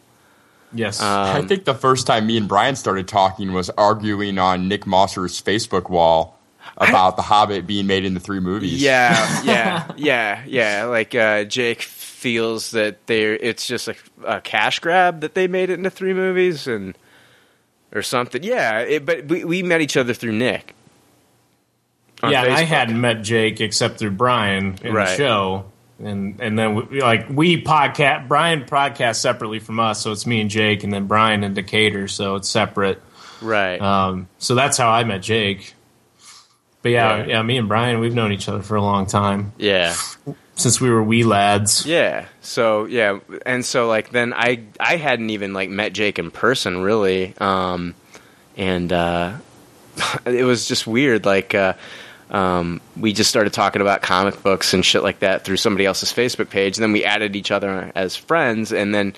I was just like, hey, you know, we should do a podcast. And Jake was like, yeah, we should. And then we started looking at other people to, to do the show with us. And, you know, we, you know, the, the show's made, had, had some changes over the last few months, but, you know, Yeah. we're still here. And, uh, I don't know. It's, it's weird. We all three haven't been in the same room together though, ever. Yeah. Yeah, fun trivia. Yeah. but it, it will happen one day, but yeah. Yeah, yeah, it'll be a special moment. Right. Jay's like Snuffleupagus. Anytime Brian shows up, he's just going to disappear. yeah. yeah, I'm looking forward to that. Hopefully, we do that soon. But Yeah, yeah, absolutely. We'll get I'll get the equipment out there and we'll record a, an episode in person. So, um, let's see here. the leftovers meet the leftovers. We can call that one. right, Let me see. I'm going to try to pr- pronounce this guy's name without butchering it. Uh, Austin Showdoin? I don't know. yeah, I don't know either. Sorry, sorry, Austin. Um, let's see here. What do you guys do for a living? And also, if you could live in one fictional universe, which one would it be and why? Um, well, I I currently uh, I own a record store in Peoria. We've talked about on the show before, but Co-op Records. Um, I've been doing that since 2005. I've actually worked for the company since '99. so uh, I wanted to be a musician, and instead I ended up being a record store owner because I really love music. So that's kind of what that how that happened. It wasn't my intention. I actually wanted to go to school for art and be a comic book artist, and uh, I just didn't have the time or the funds to really do that. So, um, and then I guess fictional universe. I, I would just want to live in some place like The Office, even though that could kind of be realistic. I just want to, you know, I, you know, go somewhere like to work, especially, and just have a good time, and have somebody like Michael Scott as my boss, and I just love that show, and you know that that's kind of where I'm at. I don't I don't want to live in a place that's apocalyptic or like this place that we're in right now. That's funny. I um I'm a dairy frozen manager at a grocery store, so you know my nipples are hard all day long. yeah, um. yeah, it's pretty mundane, you know. Pays the bills. Did you say Dave Mustaine? But um, as far as the fictional universe, I, I think I'd want to live in the Marvel universe if I could pick any one. I mean, all my favorite characters are there. You know, it'd be like real life uh, Marvels, the Kurt Busiek comic. You know, you could just witness all the stuff. Yeah, um, Lots of hot chicks too. Oh, yeah, I uh, I'm, I work at a bank. I'm a banker. Um, I don't know. It's uh, not. I don't know. It's uh, something that I can't see myself doing forever, but uh, for right now, uh, pays the bills, and uh, you know, um, I don't know. It's I, I, there's other things that I'd like to be doing. I, I wish I could be like uh, in in the entertainment industry, not as not as the entertainment, but like you know, just behind the scenes kind of stuff. Even if it's just like you know, uh, you know, operating a mixer or or something like that. I just think it'd be really cool uh, to work. Yeah. you know, in the in the TV industry in in, a, in one capacity or another. So. Uh, even if it's just like operating a camera or something like that, I just think it'd be cool. So maybe that's something I'll look into in the future. Um, let's see here. Um, hold on. Could you guys let me pause it real quick? My neighbor's calling me. Oh, okay. fine. Okay, all right. Okay, just took a call from my neighbor, and everything's good. All right. Anyway, uh, and the second part of Austin's question was like, what uh, universe would I live in? Uh, fictional universe, uh, if I could choose, and why? Uh, I too would choose to live in the Marvel Six One Six, because you. I mean, honestly, you never know. Maybe one day I'm just walking around, I'm a normal guy, and the next day I get bit by a radioactive spider. You never know. I mean, uh, anything can happen in that universe, and it's really cool. I think it would just be cool too, just to like turn on the news and see like these stories going on. Um, you know, I'd Oh, agreed. yeah, I mean, it'd always be exciting, and and maybe it'd be scary at times. But I just think, you know, I don't know. Just reading these comics, I think it'd just be cool to be in that world. I mean, I'd probably be like a big fanboy of like a certain hero and just follow him or her on Twitter. And then, you know, if like news broke of where they were they were fighting like a villain, uh, I'd probably drive there to see if I could, you know, snag some footage on my cell phone and upload it to like Facebook or, or, or Twitter or something like that. And uh, you know, I'd probably try to like live in a city where like a lot of this kind of stuff happened. You know, uh, but you know, I just yeah, I'd definitely choose the Marvel Six One Six. Yeah, you definitely want a newspaper subscription when you're living in the six one six. yeah, they're still relevant. Yes, very. um, let's see here. Jenny Doll. Outside of comics, uh, Jenny Doll asks, outside of comics and movies, what other interests do you guys have? Do you have any other things that you like to do in your free time? No. Okay, next, next, next question. I, well, I've got some answers. I was just kidding. Go ahead, Jake. Um, currently, I'm actually in a Ramones cover band. We're getting ready for our first show um, on Halloween, the full dress up and everything. So that's been my big side project lately. Besides the milk. Yep. Other than that, not much free time for anything else between you know everything else going on with work and whatnot, And the podcast on top of and the it. po- and the podcast. Yeah, I play Magic the Gathering too. Still, I still do that dorky shit. I would if I understood it. Yeah, I gotcha. Yeah, that's Um, one, that's one thing I never got into. I had a buddy that was like all into that. You know, me and him were real close, but and I tried to like play it once, but man, I just couldn't couldn't get into it. Yeah, I don't get it. I don't. I, I don't. I don't know. That would be a whole nother podcast explaining. Yeah, you guys can come over. I'll, I'll run a camp for you. All right. as long as it doesn't cost anything. No, no. except our souls, because that's all demonic stuff. um, but no, yeah, in my in my free time, uh, I do I do martial arts. Um, I've done kung fu for about ten years now, um, and just and, and I gotta tell you, anyone, especially like if you guys are thinking about like if you if people have like depression and like anger issues, uh, find find a martial arts you know studio in your town and join it because it's it's the best thing that ever happened to me. So uh, besides like working the podcast, I, I that's pretty much my focus. Um, and I, do play video games. I'm I'm kind of a video game aficionado. We don't talk about it much on the show, but um, when I have some downtime between everything else, which isn't a lot, but uh, I, I, definitely like to play video games and just kind of escape through those. And um, and then I try I try and run every once in a while and try and work on like art stuff. Still, um, I still enjoy doing that. But besides, you know, the podcast is really what I have the most fun with. So. Um, to be able to talk to you guys, and it's awesome again that you guys are asking us questions. So, uh, yeah, besides that, I really enjoy doing the podcast. Cool. Um, let's see here.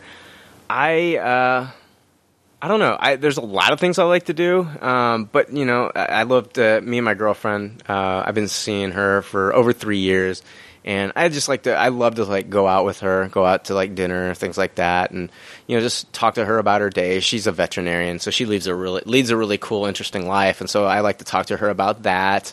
Um, and uh, me personally, though, I, am an avid uh, fan of uh, the Chicago Bulls basketball team, and I have been since like the uh, you know early '90s. Um, I go to their games when I can. Uh, being here and living here in Central Illinois, it's about three three and a half hours away to the United Center where they play. Um, I, I I watch a ton of games. I even one year they they play 82 games in a season. One year I watched 80 games, and the only reason I missed the two games is because they were blacked out, even though I had the uh, NBA League Pass on my subscription. So. Wow. Uh, I, I I go I try to go to at least one or two games a year. I think last year was the first year I hadn't gone to a game in a long time. Um, I have autographs of a lot of players that I've met. Um, the last time the Bulls won a championship back in '98, I went to Grant Par- Grant Park for the celebration. I got interviewed by the local radio station, and then I had someone from uh, a paper that's now out of uh, existence, but it was called the Southtown Daily. They interviewed me, and I still have a copy of that paper, and it's got my quote in there. So I'm a part of Chicago Bulls history, which was really, which was really cool to me. I have tons of Chicago Bulls merchandise. Um, I even have a Chicago Bulls soda machine in my kitchen. Um, wow. And uh, That's awesome. I've got a Chicago Bulls locker. Um, I've got uh, I've got I've got things that like they only gave out to the media that I have that I bid on eBay for. I've got so much Chicago Bulls. I, one day I've got it all saved and and uh, in storage and things like that. And one day I'm gonna have like a Chicago Bulls bar when I do purchase like that home that's got that bar and stuff like that. So. But uh, that's one thing. I, I'm a huge fan of like Derrick Rose. If anybody out there knows who that player is, he's my he's my guy. And I was a big fan of Jordan back in the day. So um, Yeah. But uh, and Dennis Rodman and Scottie Pippen. Those were I love. I I was part of that whole you know that craze when that was going down in the '90s. So Toni Kukoc. yeah, Tony. yeah. Toni Kukoc. Yeah, they called him uh, they, back in the day. If uh, the Bulls would like score over hundred points, the United Centers, w- the United Center, everybody in the United Center would win a free taco from Taco Bell. So Tony hit a three pointer when they were at ninety seven points and put him over hundred, and so they used to call him Taco Tony there in town for a while.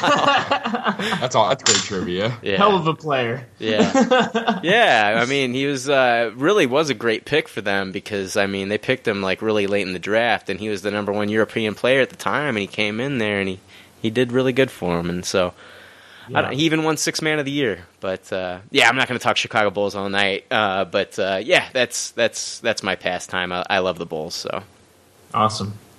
uh, Rob Morrison asks, "What fictional characters do you find yourselves identifying with the most, and why do you think you do so?"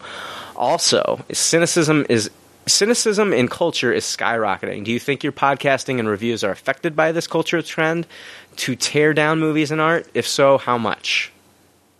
Hmm. Yeah, that's a good question too. Shit. Um, yeah, I mean, I, I it really pisses me off all the cynicism. I mean, the the thing is, is that the the loudest voices are generally going to be the dumbest. The people that actually feel the need to make a comment on something and and that's what you're seeing a lot on the internet. It's just a lot of people that have a, a voice now, and that doesn't necessarily mean they're right or they're you know just because they're the majority that they're correct in what they're saying. So yeah, that that kind of stuff pisses me off. You can't really you can't really follow that stuff and take it seriously or try and weigh anything next to that. I, I don't think it's a good idea. I, I think eventually that stuff will fade, but for now, people, yeah, they're, the assholes are the ones that are like, "Hey, duh, I hate it, fuck." Yeah, it's all art. You're right, Jay. I mean, that's the great thing about it. It's an opinion. You know, there's no right or wrong. Yeah. If you like it, that's fine. If you don't like it, that's fine. It's there's all never any reason. Yeah, there's never any reason to get upset or butthurt about someone telling you your favorite movie is crap or your least favorite movie is the best movie ever made or whatever. You know. Yeah. Sometimes You it's cool get to be up. part of like a like a small group that really likes something. Like, you know, it was really cool. I thought one time because like I was into Arrested Development when like not a lot of people were into the show, and like then it started to like you know get some traction and things like that, and then more people got in on it. But like, it's kind of cool like being in on the ground floor or something. So Yeah, it's usually like those small groups that blow it up. It's usually people that are, are smart about it and they, they have a different taste. You know, just like I said, it doesn't just because it's the majority doesn't mean it's the right way to for things to be. And sometimes that happens, like with Arrested Development, where you have your friends telling you like, "Why the fuck aren't you watching this?" And then it just kind of blows up from there. So just because people are like, "I don't get it" or "It's not funny," you know, that doesn't matter. I think Um, I think cynicism is a big thing in like the United States. I don't see it as big a problem in other countries, but then I could be wrong. It's not. Yeah, it's it's definitely a United States thing. Everyone feels entitled to, you know, their opinion, and that's fine. It's it's okay that they're doing that, but that doesn't mean it's right. And so a lot of it is just people hating on stuff because they fucking hate themselves. There's a lot of people like that. Now, And in, Amer- America, we're a little more outspoken, I guess. You know, like than Britain or anywhere else. Yeah. Now, he also, the first part of his question was what fictional characters do you find yourselves identifying with the most? And why do you think you do so? Yeah. Um, I was just going to say, and the reason I like this series so much now is is the new Nova series. Like, it, it just reminds me of that kid, like almost when I saw Star Wars two, and you see, or the original Star Wars, not part two, but uh, when you when I saw New Hope, and just like watching Luke Skywalker stare at like the two suns, and just hoping for something more than what he's got, you know, where he's at and Tatooine, and it's the same kind of thing with me for Nova. It's like this kid that gets you know these superpowers because you know who who what kid doesn't want superpowers but like growing up i just kind of felt like i was really attached to that notion that that, that kind of stuff you know it is important like for your imagination and everything else and, and for me nova is like the epitome of that character that's just like looking to the stars and, and wondering what he can do with his newfound powers and all this stuff and you know anything that makes you really think like that and look more than just like you know, oh, the sun looks great or the sky looks beautiful. There's more than that out there, and that's what Nova is to me. So I'd say he'd probably be my character. Yeah, for me, it's always been um, Spider Man, you know, the original Stan Lee Spider Man, you know. As a young kid, you know, I was kind of a little nerdy kid, you know, the jocks picked on me and whatnot. So I really related with Spider Man. To this day, he's still my favorite character. Um, I, I think even I love Nova too, and I think Nova in a way is kind of a modern day take on those original 50, 60 issues of Amazing Spider Man. You know, just Yeah. kind of a normal kid with insecurities, with a lot of power thrust into his hands all of a sudden, and what to do with that. You know, Right. so yeah, I think Nova is such a great book. Not to go into that too, but Yeah. yeah, I think it's almost like a modern day Spider Man with those original issues. But yeah, Spider Man's always been my guy. I wish I could say, you know, like I wish I could say Peter Parker, Spider Man. I wish I could say Nova, but like I just felt like growing up, I never fit in with my family. Uh, I came, I don't know, I came from a really dysfunctional family, and we did not get along, and like everybody argued with everybody all the time, and everybody was sarcastic, and like I haven't talked to my parents in like over three years. So I mean, it's just like I just feel like I never belonged there, and it's one of the things I've kind of like struggled with like all my life. And I'm sorry to get really deep and shit, but like it's something I've struggled with all my life is like with like family and like you know uh, trying to like feel a part of something. So Right. I I think I relate the most with Loki, um, in because I just I feel like I never have fit in, and I, I still don't. Like so like there is like there it, for a long time there's a lot of anger you know inside of me because of it and and but I you know I've worked things out since then. And um, Right. you know things have gotten better for me since I've like made decisions in my life that I'm not going to let this affect me anymore. But for a long time I think I Loki is like the character I probably would most be able to identify with Yeah, that's really cool, man. Um, yeah, and I think what's cool about that too is that everybody. That's another cool thing about comic books is that everybody kind of picks that person that they're like, yeah, that represents, you know, some of my personality or whatnot. So, yeah, it's a really good question, and and I think everyone has an, their own answer to that. You know, if they're reading books and into that kind of stuff, and I can definitely see that with you, with Loki, and with Spider Man. Yeah, for sure. Yeah. And I think we all we all kind of used it as kind of our defense mechanism, and I don't I don't think there's anything wrong with that. I'm just saying that that's that's kind of what it is. It's it's your way out, and you can put yourself into that character's shoes, and yeah, just drift away with that, and and not feel so like you know outcast too. That's another cool thing for me, at least when I got into comics was feeling like a you know not so much of an outcast anymore that you can be different and and in being different you could almost be like these superheroes you know Yeah. Um, Amy Fosdick, uh, she asked if you could only listen to one band for the rest of your lives, which band would you choose? Oh, I would choose uh, Regina Spektor. That's that's my jam there. I, I've seen her three times live. She's got a new album next year. I'll be seeing her three more times. Yeah, I'd miss a lot of good music, but if I could only pick one, it would be Regina. yeah i, I don't know if i want to pick one because i get sick of it within like two weeks if i only had one to listen to so yeah, it's a tough. i don't know It's a tough question. Um, yeah I- I, if I had to choose, if you like put a gun to my head, I, and I'd have to go with uh, Nine Inch Nails. Um, I mean, ever since I was a teenager, it's been a constant for me. This band, like, um, I love Trent Reznor. Anything he's involved in, I mean, and he's really grown as an artist. Uh, you know, over the years. I mean, to you know. Mu- his music to music and video games and and he's been winning awards lately for a soundtrack you know like in the social network and things like that but there's different Yeah. like songs um, that he has put out over the years that like kind of like define different moments in my life and make me like there's way like you can listen to music and it'll take you back to a certain point in your life and you can remember Right. some of the things I don't want to remember and then some of the things are a good reminder for me but uh, if I if I had to choose it, it would be Nine Inch Nails. Now, of course, I don't want to listen to like that for the rest of my life. I'm glad there's a Yeah. select there's a selection out there, but uh, yeah, that's I'd say that's the band that kind of defines me.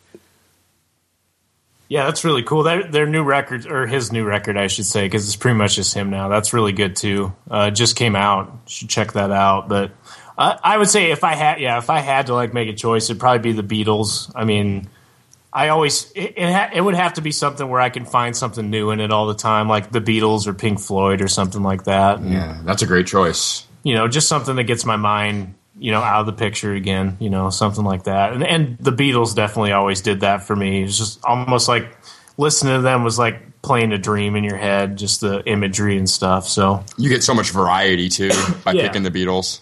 Yeah, Yeah, Oh, that's- there's- I was gonna- Every song is different. I was gonna, I was thinking of that. I was like, man, let me think of like who I want to pick. I want like variety and stuff like that because I don't want to get bored with the band. So like, I was thinking like originally I was thinking like you know okay Rush or like Fleetwood Mac or something like that. But I was just like, I'm a bigger fan of Nine Inch Nails than I am of either of those Yeah. bands. So Yeah.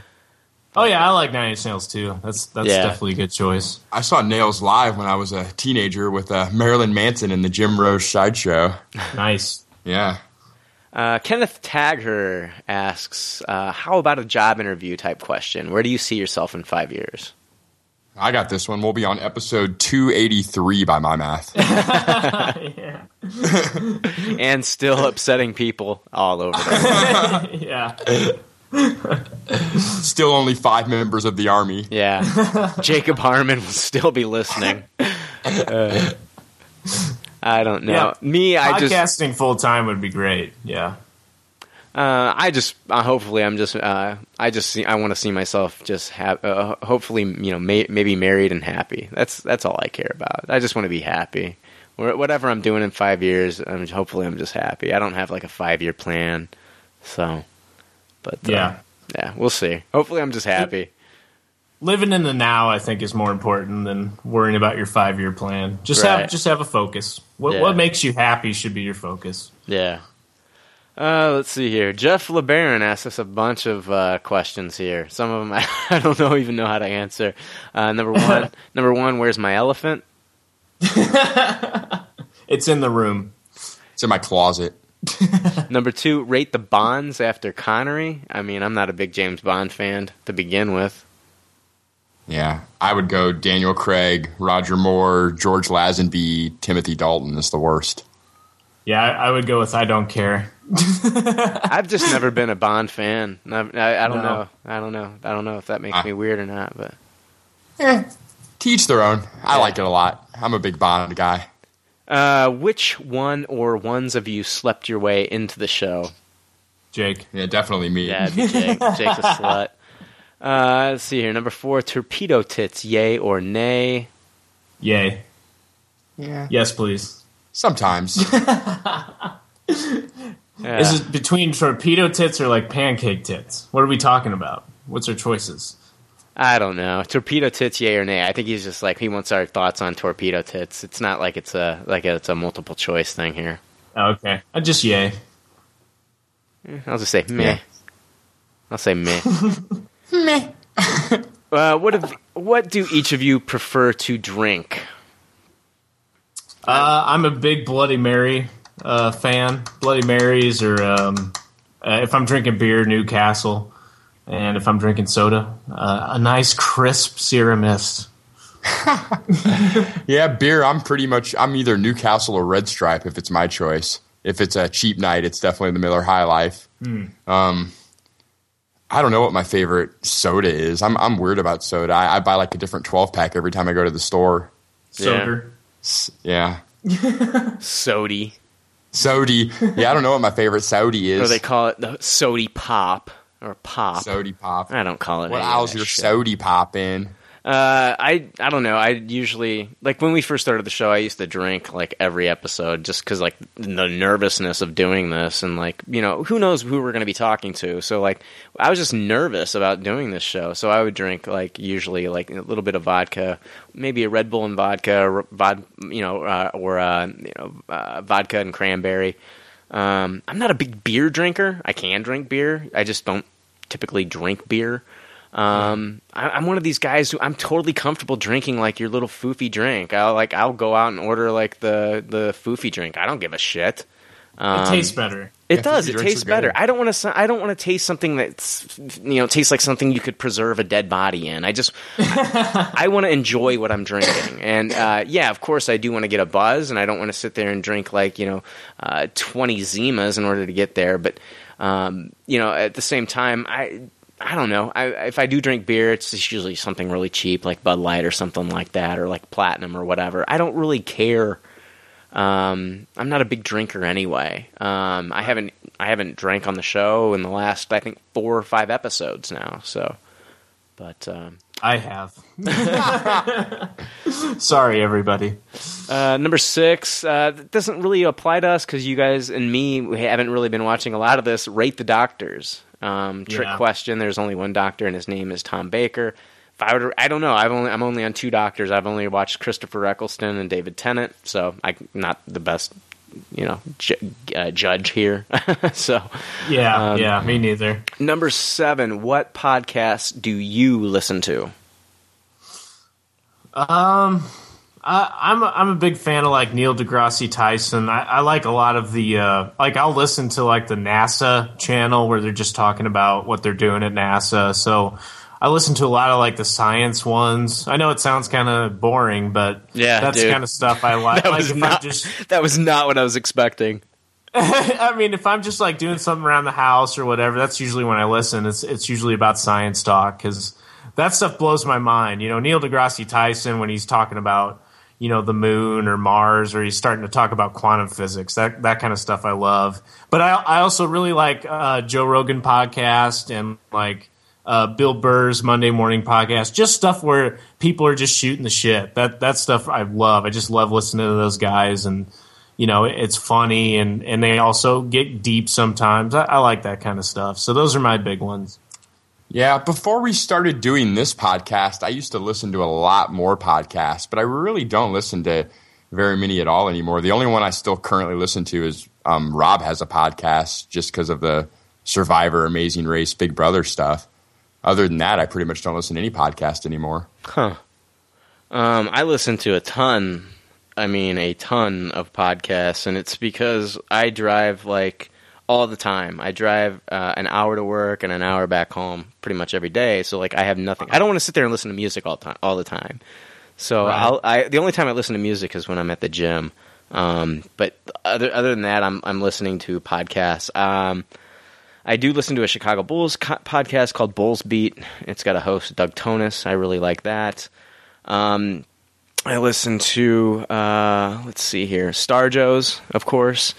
Um, yeah, yeah. um, I listen to that. I listen to uh, some Smodco stuff. I listen to you know Tell 'em Steve Dave, one of the Kevin Smith's uh, podcast under the Kevin Smith banner of uh, Smodco podcasts. It's with um, Walt Flanagan and Brian Johnson of um, of uh, comic book uh, men, and then uh, Brian Quinn from Impractical Jokers. They do a podcast called "Tell 'em Steve Dave. Then I listen to Jay and Silent Bob Get Old with uh, Jason Mewes and Kevin Smith. Uh, you know, uh, Silent Bob and Jay. And then um, I listen to, I do listen to some comic book podcasts. Uh, I listen to Talking Comics, which is a comic book podcast I've been listening to for over a year now. And they just celebrated their 100th episode. Awesome. So, Oh, nice. thought that was really cool. Um, I listened to another podcast, which they haven't come out with a new episode in a while. It's called Rocking Comics, Rockin' Comics, and like they haven't come out with a new episode in a while. And like the host Zach, um, he lives in Rantoul or Champaign, one of the two. Just so they, Oh, cool. Yeah, they record locally around here, which I thought is cool. But the the podcast that I love that I could not live without, um, it's it's just some guys in Texas, three guys in Texas, Bill McGonnell, uh, Brad Milo, and Frank Rincon. It's a really uh, just a really fun personal podcast. Just three guys talking about anything and everything. It's called Half Hour Wasted. And uh, it's the podcast that got me into podcasts. Really, it was kind of like my gateway podcast, and I don't know. It's just like I've listened to these guys forever. It's just a small podcast, and uh, they just feel like family to me. And I've never met any of them, but it's the one podcast that I could not live without. Well, that's great. And, Yeah, I didn't know anything about that. That's awesome. yeah, um, been I'm addicted to it, and it comes out every Monday. And every Monday I listen to it in the morning. It's the first podcast I listen to Monday morning on my way to work. It just And makes- half an hour every week too.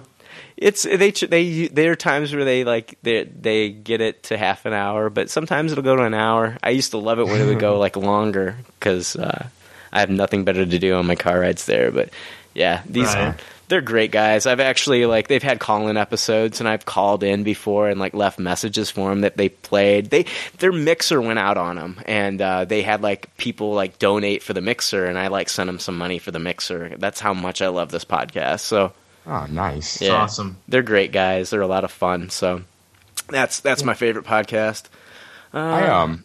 Yeah. I, I, I drive 40 minutes back and forth to work too. And I, I've kind of moved on. I'm a big audiobook guy, so that's kind of why I'm down to one podcast. I'm mostly doing audiobooks when there's not a new episode of the one show I listen to. Gotcha. Yeah, I like I like those too. Yeah. Yeah. I don't know. Don't get me started. I mean, there's so yeah. I, I was actually thinking about doing that, like the uh, what is it, the Audible.com and all this stuff. Yeah, Audible. Audible. Yeah, I like Audible a lot. Yeah. Uh, let's see here. The- His final question is: uh, How many licks does it take to get through the Tootsie Roll center of a Tootsie Pop?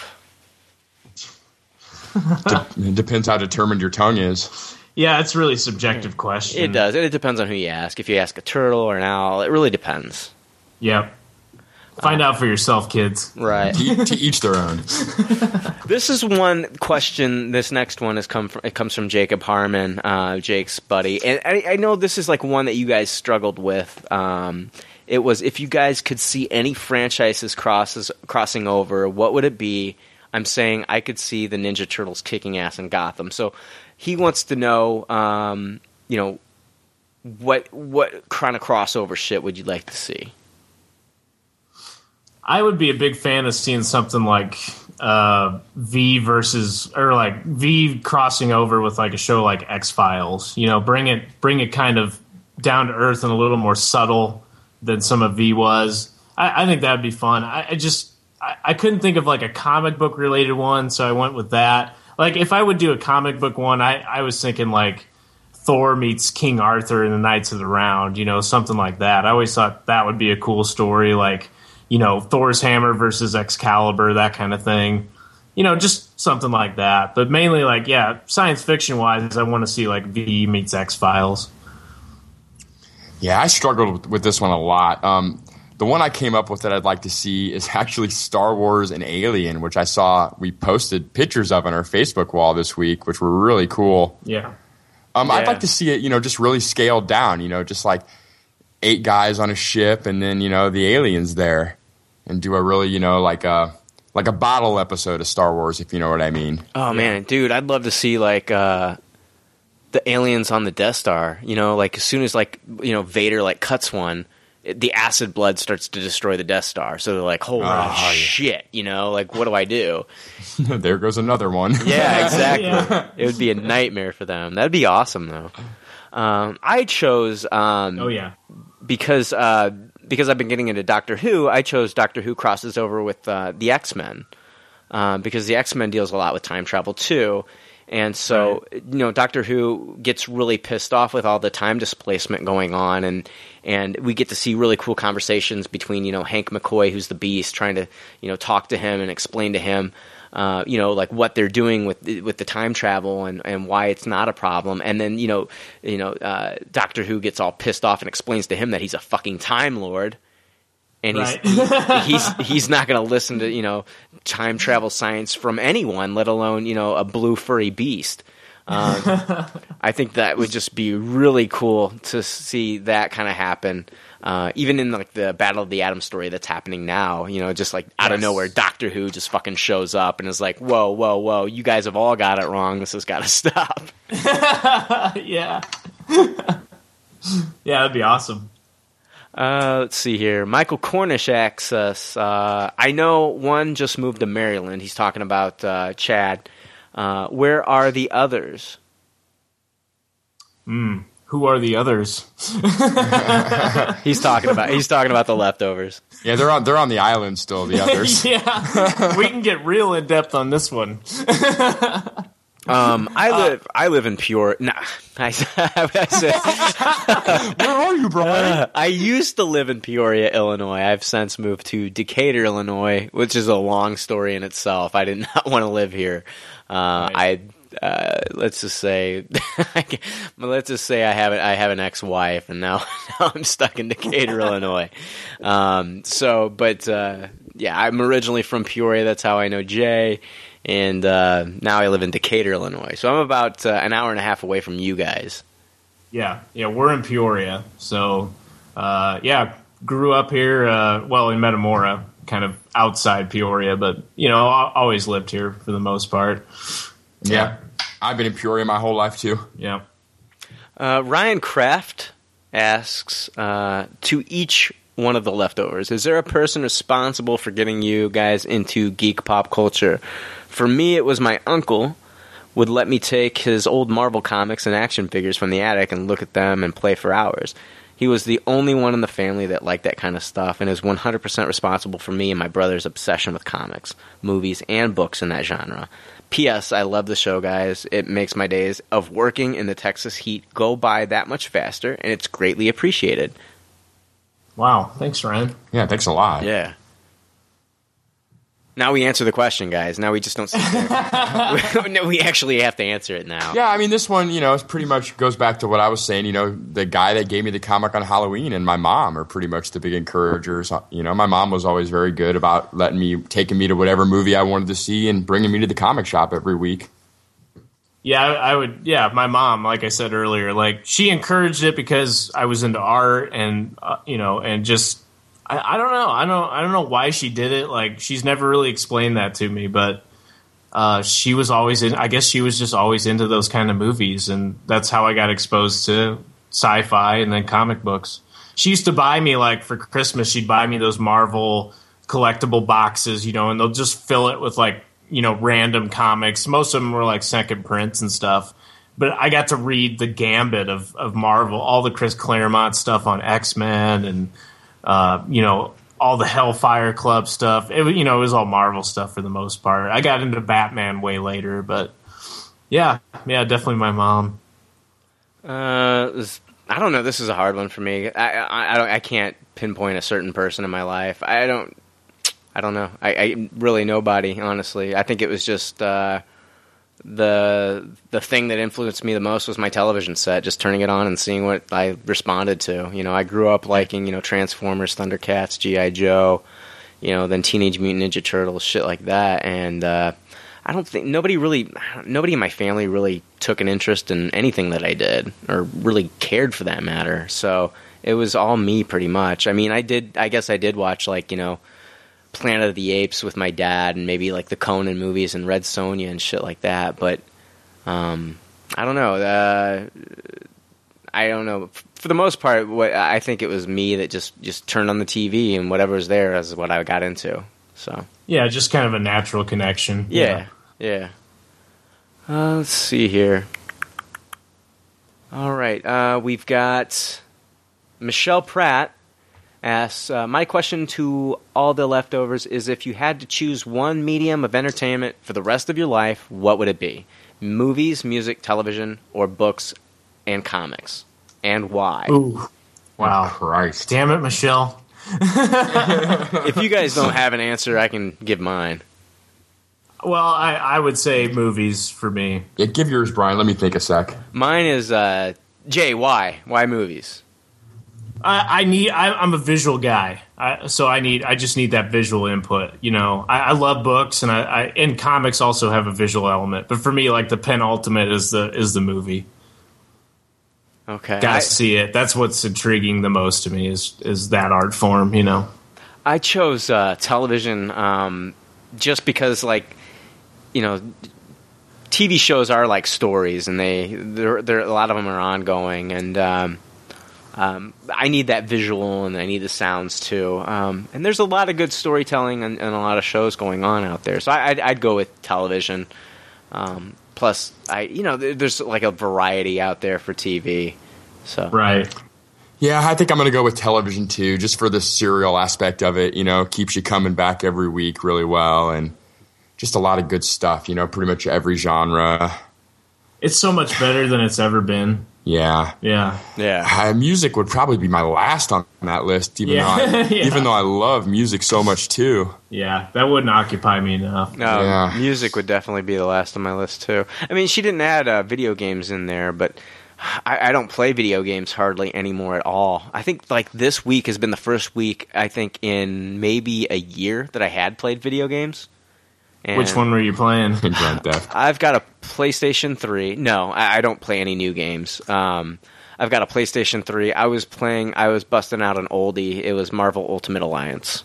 Oh, I love Oh, I that love game. that game, too. Yeah. And so I was playing that and uh, having a lot of fun with it. And um, well, when my buddy Jared was here, we played it. And uh, after he left, it was like, man, I still want to play that game. So I've been playing it, Yeah. and you know, been you know, you know, getting the different suits and things like that for the characters and playing it. But yeah, I had a lot of fun with that game. Um, I just don't. I used to. I think video games like with like so many things, different uh, things coming out, and like my budget. Video games are so expensive. The systems are expensive, and it's just they're so time consuming. And honestly, I think me and my girlfriend's relationship is a lot healthier because I don't play video games. I think Oh, if you have a girlfriend or a wife or whatever, and she plays video games and will play them with you, like I've got a buddy Joe, like he plays, uh, you know, role playing games and stuff like that, like MMOs and whatever, and like Yeah. his his wife will play with him. I mean, they'll go on on quests together and shit. And that's great. That's awesome. Yeah, Yeah. that's great. That works for their relationship. But like, dude, like my girlfriend, me and her could play we could play Mario and some like Wii sports and stuff like that, but I don't think she wants to play like, you know, like Halo and, and shit like that with me. And so, I mean, and I, honestly, I, I used to be able to sit down and play Halo for hours. I used to play EverQuest for hours. I used to like call into work and shit to play EverQuest yeah. and I like one time I was in a relationship and I would play like EverQuest from the time I woke up to the time I went to sleep, and it really affected my relationship. So like I can get addicted to like these RPGs and shit like that, and so I kind of eliminated that from my life. And in a way, there's times where I miss it, but it's nice to just kind of like like I did today, like kick back and play these, and like it's it's fun, you know.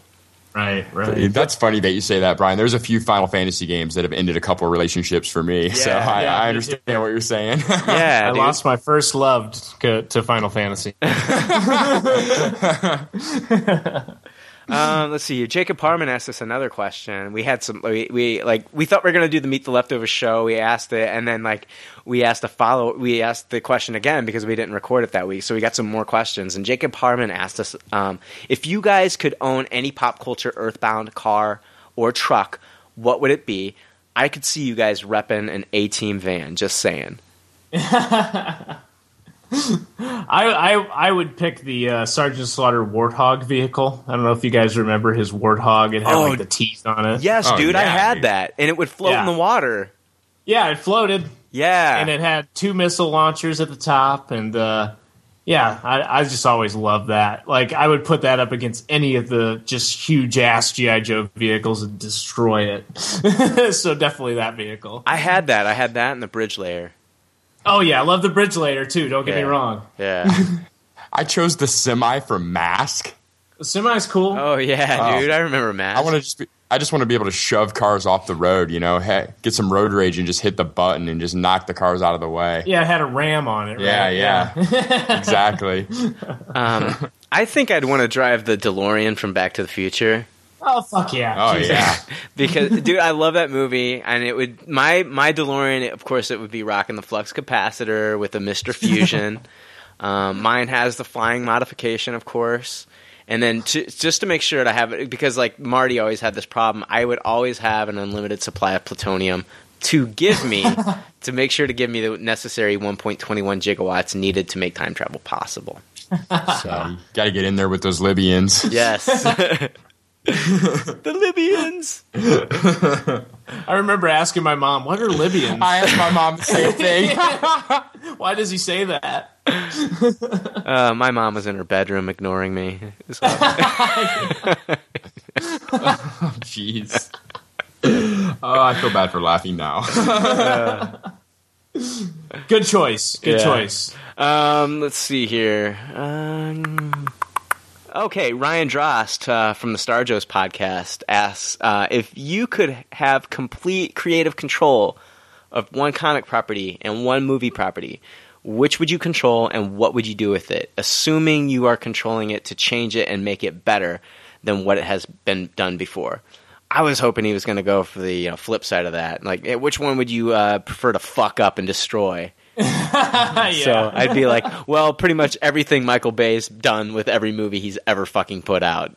exactly He's destroyed Yeah. our childhood with uh, Transformers and soon to be Teen- Teenage Mutant Ninja Turtles. So, Yeah, that's almost the natural defense. Go against Michael Bay. Yeah. so you know, go, jumping on top of that, I just uh, like to say I would take over the Transformers movie franchise.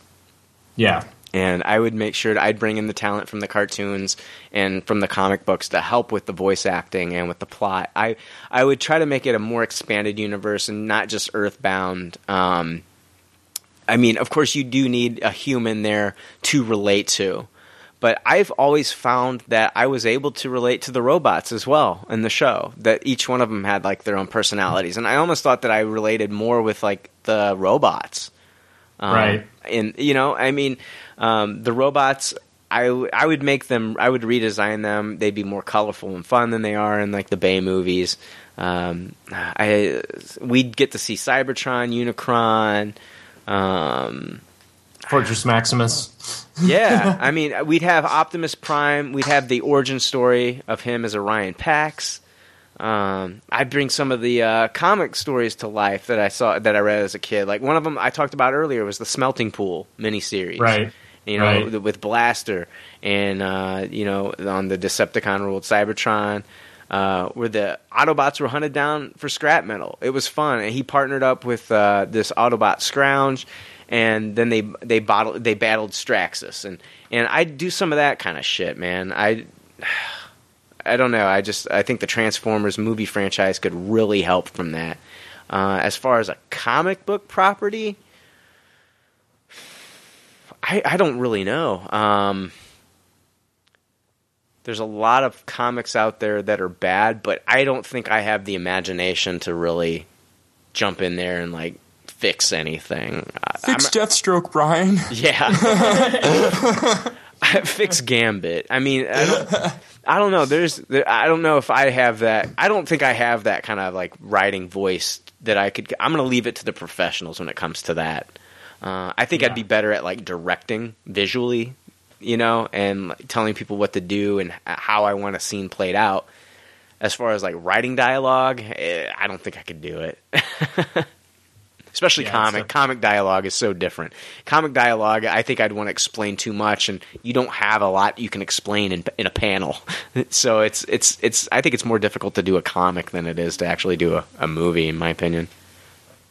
I, I kind of combine my answers. I would take control of that Harry Potter franchise and uh, Marvel Comics so I could get uh, some comics adapted from the Harry Potter books. I'd really like to see a lot of the hottest modern artists get a crack at uh, drawing and imagining all the Harry Potter stuff. I'd really love comic book adaptations of these books. I mean, can you imagine like what Pascal Ferry could do with this stuff or just a ton of big artists out there, you know? Yeah, that'd be awesome. Yeah, I mean, it's definitely something you could continue in the comic book form. You know. Yeah, and not even like a continuation, just just a straight up adaptation I'd really like to see. I mean, that already that's what 200 300 issues if not more. I mean, and I can't imagine it wouldn't make money. I, I'm surprised they haven't made comic adaptations of these books to be honest. Yeah, that's true. Well, you know, J.K. might have been approached. We don't know. So, Oh, I would love that. I'm going to tweet JK tonight. but I mean, like, you know, yeah, who would like take over that? Would it be like? I'm sure like they'd all bid on it. You know, between DC and and Marvel and yeah, I know that's not the not really the answer to the question he was looking for, but it's what it made me think of when I thought of a movie franchise and a comic franchise was God, can I get my fucking Harry Potter comics? right. Um, For me, I, I was I'm kind of like you, Brian. Uh, but for me, it was He Man as far as like my movie properties. Um, I still think that could be done really well. Uh, like really mix like you know like Lord of the Rings with like Star Wars. Like make it real science fiction, kind of like the you know kind of like the new cartoons were, where they mixed a lot of kind of sci-fi elements and they had technology, you know, and. Uh, but you know at the same time like there's such a vast amount of characters in that in that universe. It's just like transformers where there's just so many different characters to choose from and and storylines to do and it's just never been done right. And you know even like you know stuff like the highlander almost like when i saw the original highlander i was like this is a lot like he-man you know almost in a way. So you could really do that almost make it kind of you know do do like an 80s style like he-man like because that's when it was. That's what we grew up with. So make it kind of retro and and at the same time sci-fi. Uh, but as far as like comic books, I really like right now. I'm just so disappointed in the Justice League. Um, that that's the big one that I just every time I you know I get them at the store I don't I don't buy them for myself but it's one of those comics I always read over to see when it's going to get good again. Um, but yeah, to me, it's just kind of overburdened with a lot of stuff. And I think one of the main things for me is I would change Superman. I would have him not in the team. I would have Batman be the leader, have Shazam, Cyborg, Martian Manhunter, you know, all the usuals, but have Superman be the reason they got together. Like, I mean, they've done that story before, but really make it because the, the only times that they get together is because of something like Superman being a threat, you know, and, and not have it like a not have it like always ongoing weekly or monthly. Just have it an event kind of thing. Make Justice League an event. You know, almost like when when Marvel does like Infinity or something. Just make it Justice League. You know, this is what's going on this month. right. Because otherwise, it's like you run out of ideas. I think with that comic, and there's a lot of stuff they throw in there, and it's just stupid. Or they'll, they'll try and you know change it to make it more violent or adult, and it's like that's not what it needs. It just needs a break, and it needs to to let go of some characters. Right. That's just that's just me though. Hey, uh, back to your He-Man. Who would you cast as He-Man in a He-Man film? Ooh, that's tough. But you know, honestly, um, I would I would probably cast Jake Gyllenhaal. I mean, just from seeing him, and it's stupid because it's not really something to gauge it off of, but just seeing him in like the Prince Persia thing that he did, you know, based on the game and all that, I was like, man, he could really pull that off and you know play Prince Adam, play He Man, you know, do the do both characters because it's two separate things. You know, you play the kind of goofy. Uh, you know Prince Adam, and then you're the heroic He Man. I, I, I just after I saw that stuff, and I mean he's definitely got the fucking talent to do it. I, I don't think it needs to be some big dude. Like you, you could even say, you know, from True Blood, you could say what Sk- is his last name. Alexander Skarsgård. Um, Skarsgård, yeah. yeah. He would he would probably be another, you know, somebody I would I- I would definitely be okay with. Dude, I would just say fuck it. I don't care if he is playing Thor, Chris Hemsworth. Fuck it, dude. That's Yeah. that's your fucking Yeah. man. I don't give a Yeah, he- shit. I don't care. If, I don't care if he's playing. Like you've got, dude. It's like everybody's like, well, he's he's already playing Thor. Who gives a shit? Harrison Ford back in the day was Han Solo and Indiana Jones. Who gives a fuck? I mean, he's the, in my opinion, he's the guy for the job. Yeah, he is pretty much He Man. Ben Affleck's Daredevil and Batman. yeah, Yeah, it doesn't. that's a bad example. That, that is a horrible example, but but yeah, dude. yeah, that, that's true. That's Yeah. true. That's who I would go with. Yeah, somebody that's like it's got to be somebody that's likable, you know. Just Yeah. because He Man's a likable character, and it's got to be fun. It's got to be '80s style retro sci-fi. Just do that. I would cast Joshua Jackson. Oh, brother. He Man would do the triple deke. why, why not? Let's go. Yeah, Bill Murray. I would cast Bill Murray as He-Man. um, if you did a podcast not based on pop culture, what do you think your yours would be about?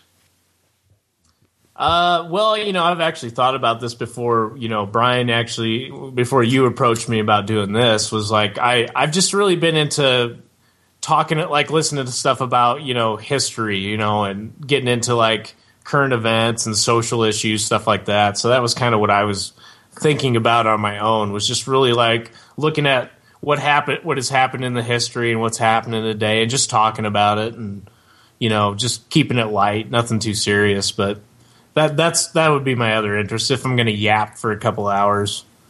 Yeah, if I if I had time for another podcast, I would do a podcast on Ducktales. Actually, I would an- I would analyze all 101 episodes of Ducktales on each episode. You know, and just break down each episode. Do the movie too.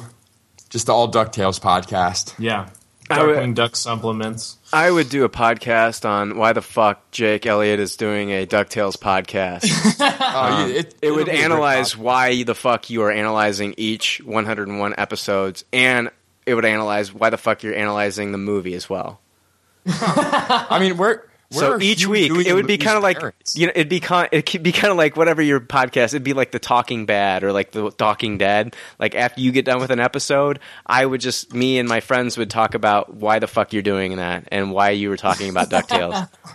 It'd be a a follow up. It'd be a companion show to your Ducktales show. Oh, I'd love that. Actually, you know what? If you did a Ducktales podcast, I would probably go out there and buy these Ducktales uh, uh, these Ducktales episodes and watch them and listen to the podcast. That's awesome. Thank you, Brian. Yeah, I'm not. I'm I'm being serious. Honestly, it would Yeah, probably yeah. it would probably want to make me watch those cartoons again because I did really enjoy those cartoons as a kid, and I love the video game. You'd be surprised how many questions you ask when you watch those cartoons as an adult. And there's really a lot going on in each episode. A lot of funny stuff to talk about. Yeah, like why didn't Uncle Scrooge break his neck every time he dived into the money? I mean, seriously, would've if I dived into like a whole like pit of coins, it would snap my fucking neck. But this guy, he's Especially- yeah. I don't know. like, if- what is he? 70, 80 years old? Oh, yeah. Right. He definitely drinks his milk every day. He what a oh what a jerk. He would even put on the swimming cap and do it. you know What an asshole! what an I mean, we talk about it. Talk about his with feud with Gladstone. You know, talk about RoboDuck and Bubba and all the all the good stuff. Were you It guys was a good fucking cartoon. Were you guys uh, like when you guys were growing up as kids? Were you guys like obsessed with treasure like I was? Yeah. Yes. like anytime absolutely. like you watch like a movie where they showed treasure you were like looking at the jewels and the crowns and you were like oh my god look at this wow like indiana jones and shit and like i remember the goonies, Goonies. goonies that's what i was gonna say goonies like anytime like they were like on the on the ship and they were looking at you know one-eyed willie's treasure i was just like oh my gosh look at all those gems and jewels and and stuff like that. I was just really obsessed with like treasure, like finding treasure and stuff like that, and like uh, treasure adventures and stuff like that. I thought it was really cool. Yeah, absolutely. I, I would like just I would go to like the gullies and cul-de-sacs in the neighborhood and act like I was trying to find treasure. Or, Mm-hmm. I mean, fuck, I remember like digging my backyard up, and my Yeah. dad was like, "You can kill yourself doing that," you know. Hit a power line, you know, but was like, yeah, I was always that that kind of stuff. Yeah, I was always looking for treasure. Yeah. still haven't found it. Found the buried treasure, but It'd be cool to be an archaeologist and actually, you know, get funded Fuck to do yeah. that kind of stuff. Yeah, yeah, make new discoveries. You know. yeah, Yeah. absolutely. Like uh, Egyptian stuff would just be amazing. You know, yeah, coming across like a like a tomb that actually has stuff that hasn't been raided. You know, that'd be amazing. yeah, we're gonna run out of that at some point, I would assume. So Yeah. I re- yeah, I definitely remember. That was another thing. Like when I was a kid, it was just like always about the adventure of that kind of stuff, and that's why Indiana Jones was awesome because that's the same. It's basically like this kid that gets to do that. You know, that's why that movie was great. Um, I would do if I. These questions are all from um, Ryan, which is great. He asked us three questions. They're great questions. Uh, if I had, if I could do a uh, podcast that was not based on pop culture, uh, I would do a Chicago Bulls sports podcast. Um, just kind of like Nice. breaking down each game. So it'd be like 82 games plus, you know, your your uh, playoff games. So after each game, I would just get on and say, you know, the highlights of the different games, like you know what they scored, who won, and my thoughts on the games, and maybe have a co-host or something like that. But that's what I would do. I would just do a Chicago Bulls sports podcast. Uh, I actually, for years, I was part of a uh, Chicago Bulls message board, and I just got off of it last year because it was just things just get heated on this thing. But um, Yeah. since 1999, I've been talking to these guys that I've never even met, but we're on a Chicago Bulls message board. And every once in a while, they'll email me and ask me if I'm coming back. And one of the, I'll, I will come back, but man, there's just times where it's just like, uh, you follow these players and you love this team so much that things get heated, and so you have Yeah. to just get out of there for a while. But I'll, I'll end up going back to the to the page. But um, that's what I would do: Chicago Bulls sports podcast. Yeah, that'd be awesome, man. Is is there a lot? Are, are there a lot of people doing that already, or Sports podcasting?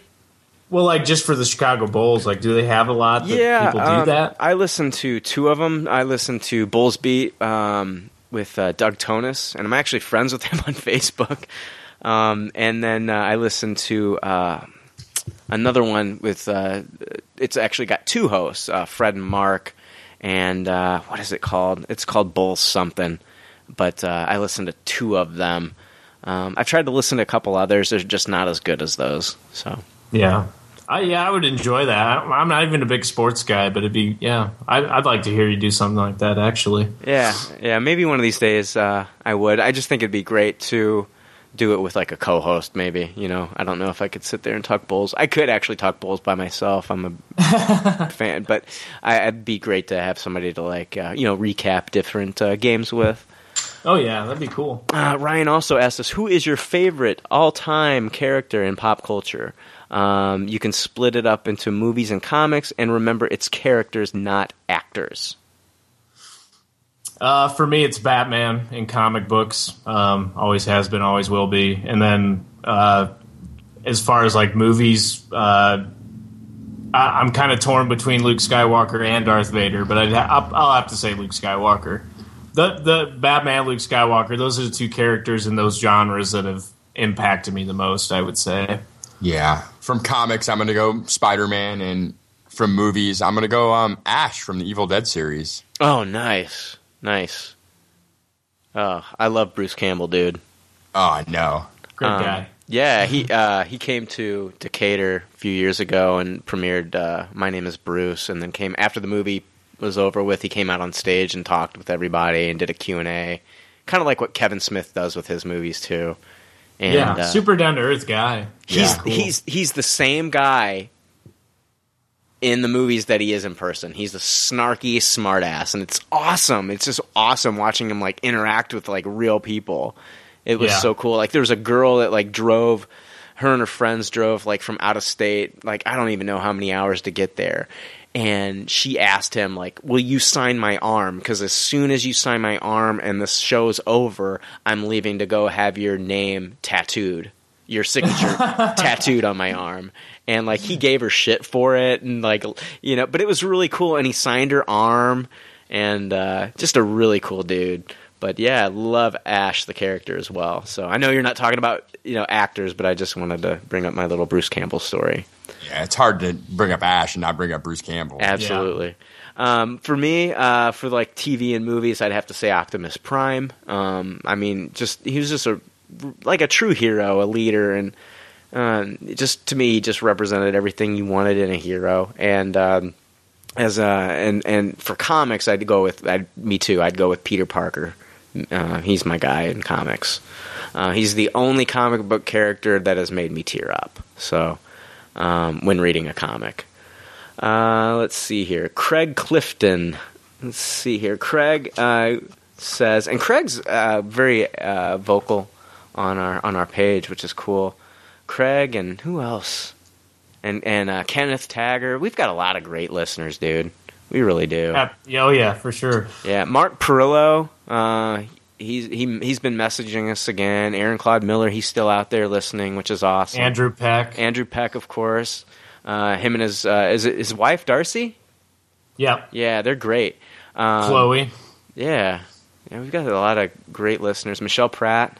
Um, Yeah, it's it's awesome because like I you know I don't get on Facebook as much as I'd like to, and Yeah. it's nice to be like like I'll spend a whole night just going over what you guys are talking about, and it's awesome Yeah. to to hear from people. It's really good that you're involved because that's what that's what this whole thing's supposed to be about. So Yeah, like me and Jacob Harmon were just like like chatting back and forth on Facebook one day in like one of the posts, just talking about the new trans uh, Teenage Mutant Ninja Turtles cartoon on Nick, right, and because I'm really into that, and uh, and we were just talking about that back and forth, and uh, just you know we got some really cool listeners. Um, it's pretty awesome. So, but yeah, uh, definitely. Craig Clifton says, uh, asks us, with 2015 shaping up to be one of the best years ever for movie geeks, what do you think was the best summer for movies so far? And what was your favorite film of that year?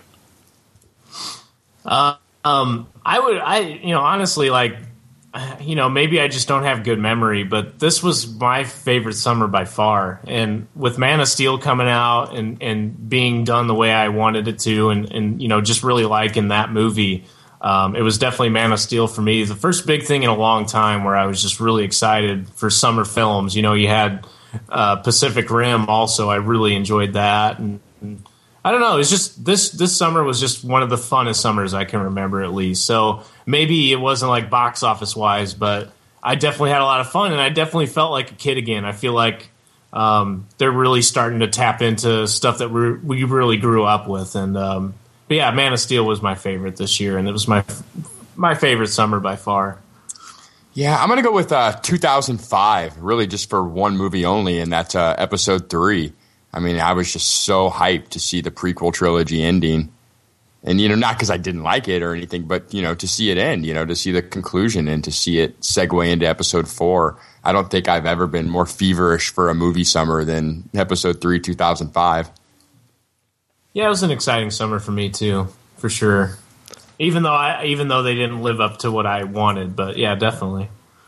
I think, oh man, these are so tough. I mean, because like it's hard to. hard one. It is hard because it's like, it. Uh, I'm gonna go okay. The summers as a child because those are hard to top. Those Yeah, are hard I, to top. I almost said the Jurassic Park one myself.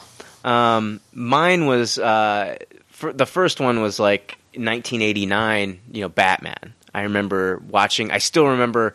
I was on a family vacation. We watched it at a um, theater in Florida, and I remember just like leaving that movie and thinking, "Oh my god, that was amazing!" And like all I could think about was like the different like you know scenes, like the different iconic uh, visuals in that movie. Um, you know, Batman standing on top of buildings and and like the the the Batwing, you know, when it went up into the into the sky, and like you saw it like do the silhouette with the moon. It looked like the bat signal, and Yeah. and all these different cool scenes, and like Jack Nicholson as the Joker. I just remember leaving that movie like mind blown. Like, oh my gosh, you know, this changes movies for me now. This is Right. amazing. And then after that, there wasn't a movie to come along. It, it came along two years later. It was James Cameron with um, uh, Terminator Two.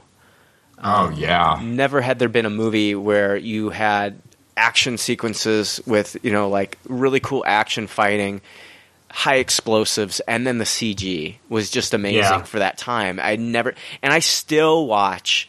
Terminator 2, and to this day, it's my favorite science fiction movie of all time because that movie changed everything for me. And it may not be the best science fiction movie of all time, but for me, growing up as a 13 year old kid and, you know, being around the same age as Edward Furlong was in that movie, it kind of was like I related to it. Like I could relate to that kid and, you know, oh yeah, he's got his own Terminator. Wow, this movie was just tailored for me. yeah. Yeah, you're right. Uh, Terminator 2 is the first and only movie I think I saw and then literally stayed and saw again back to back. Yeah, it was awesome. That's Uh, for sure. Jay, me and you saw that in theater together as 13 year olds. Yep, I, I remember just getting hyped up about it. We Yeah. would see the previews or something, Yeah. or even just the soundtrack. We were just like, man, Yeah. you know, I remember And- like watching like every late night talk show just to see extra scenes for Terminator 2 before it came out. Like I remember watching Letterman and I still remember the scene that they showed on Letterman. It was the Yeah. scene where he walks into the bar and I remember the scene ends as soon as like the pool stick goes across his head and snaps. Yeah. And I just Yeah. remember like I had it recorded and I would watch it over and over and over again. I was obsessed with this movie and I could not wait to see it. And it lived up to every expectation I've ever seen. And I watch that movie to this day like religiously at least, you know, once a year. I, I love it. Every time it's on TV I have to sit and watch it. And uh yeah, Terminator 2 for me. But like as an adult, I think like 2012, uh, you know, with Amazing Spider-Man and um, you know Batman, uh, the uh, Dark Knight Rises, and then my favorite movie coming out of that summer was Avengers. I think Avengers was like the only movie I think that has made me feel like a kid again, and I think we owe that to Joss Whedon being like a comic book writer and then knowing what comic book readers want to see on the screen. Like he knew that we wanted to see Thor fight Hulk. He knew that we'd love to see like you know, uh, you know, out of nowhere like Loki's giving like this grand speech to the Hulk, and Hulk says "fuck that" and just grabs his leg and starts beating the shit out of him. That- Yeah. and then says puny god. That's what we Yeah. wanted to see as comic book re- fans and, and readers. And he kind of tapped into that. And that's the first time i actually saw it on film. Somebody got it. They just got it. And it made me feel like a kid again. I had a fist pumping moment at the end of that film when you first saw thanos. My girlfriend and uh, my other friend looked at me like i was crazy. I was like yes! I said it out loud. And they looked at me like i was a nut but I didn't care because I was just so damn excited that Joss Whedon gets it. Thanos, he's this is like nobody would give us that, and nobody else would give us that. It, it would just No. the movie would just end. Yep. Mm-hmm. But No he Thanos, gave us, sure. yeah, he gave us Thanos, and I was just blown away. So I would have to say, as an adult, 2012, but as a child, definitely 1991 with Terminator 2. Yeah. Oh yeah. I get you. Uh, All I right. fucking love Avengers. Yeah, that blew my mind. I remember. Yeah, that was like I think that's the only movie I ever clapped. It was just like, oh yeah, and like a slow clap too. It wasn't even like a you know standing O. It was just slow clap. Yeah, and definitely Terminator. I, I think I, I remember watching that video that you had, and I remember buying like every fucking you know like Fangoria and every magazine Yeah. that was talking about it. I still have Yeah. my Terminator 2 postcards, dude. yeah, yeah. I still yeah, totally 'em. blew my mind when that came out. Um, And and. I loved Arnold Schwarzenegger at that point too. I used to have the Terminator 2 poster, the one that had him on the bike, and then underneath it it said "I'm back" in big red letters. Yeah. Yeah, that was badass. yeah. Man, oh, that movie is so good. I, I want to watch it now, yeah, yeah. Dude. And when he gives the thumbs up at the end, I mean, I cried. I cried. to- totally, man. Ah, that movie was so good. It was just tailored for us, dude. It was just like That's ah so good.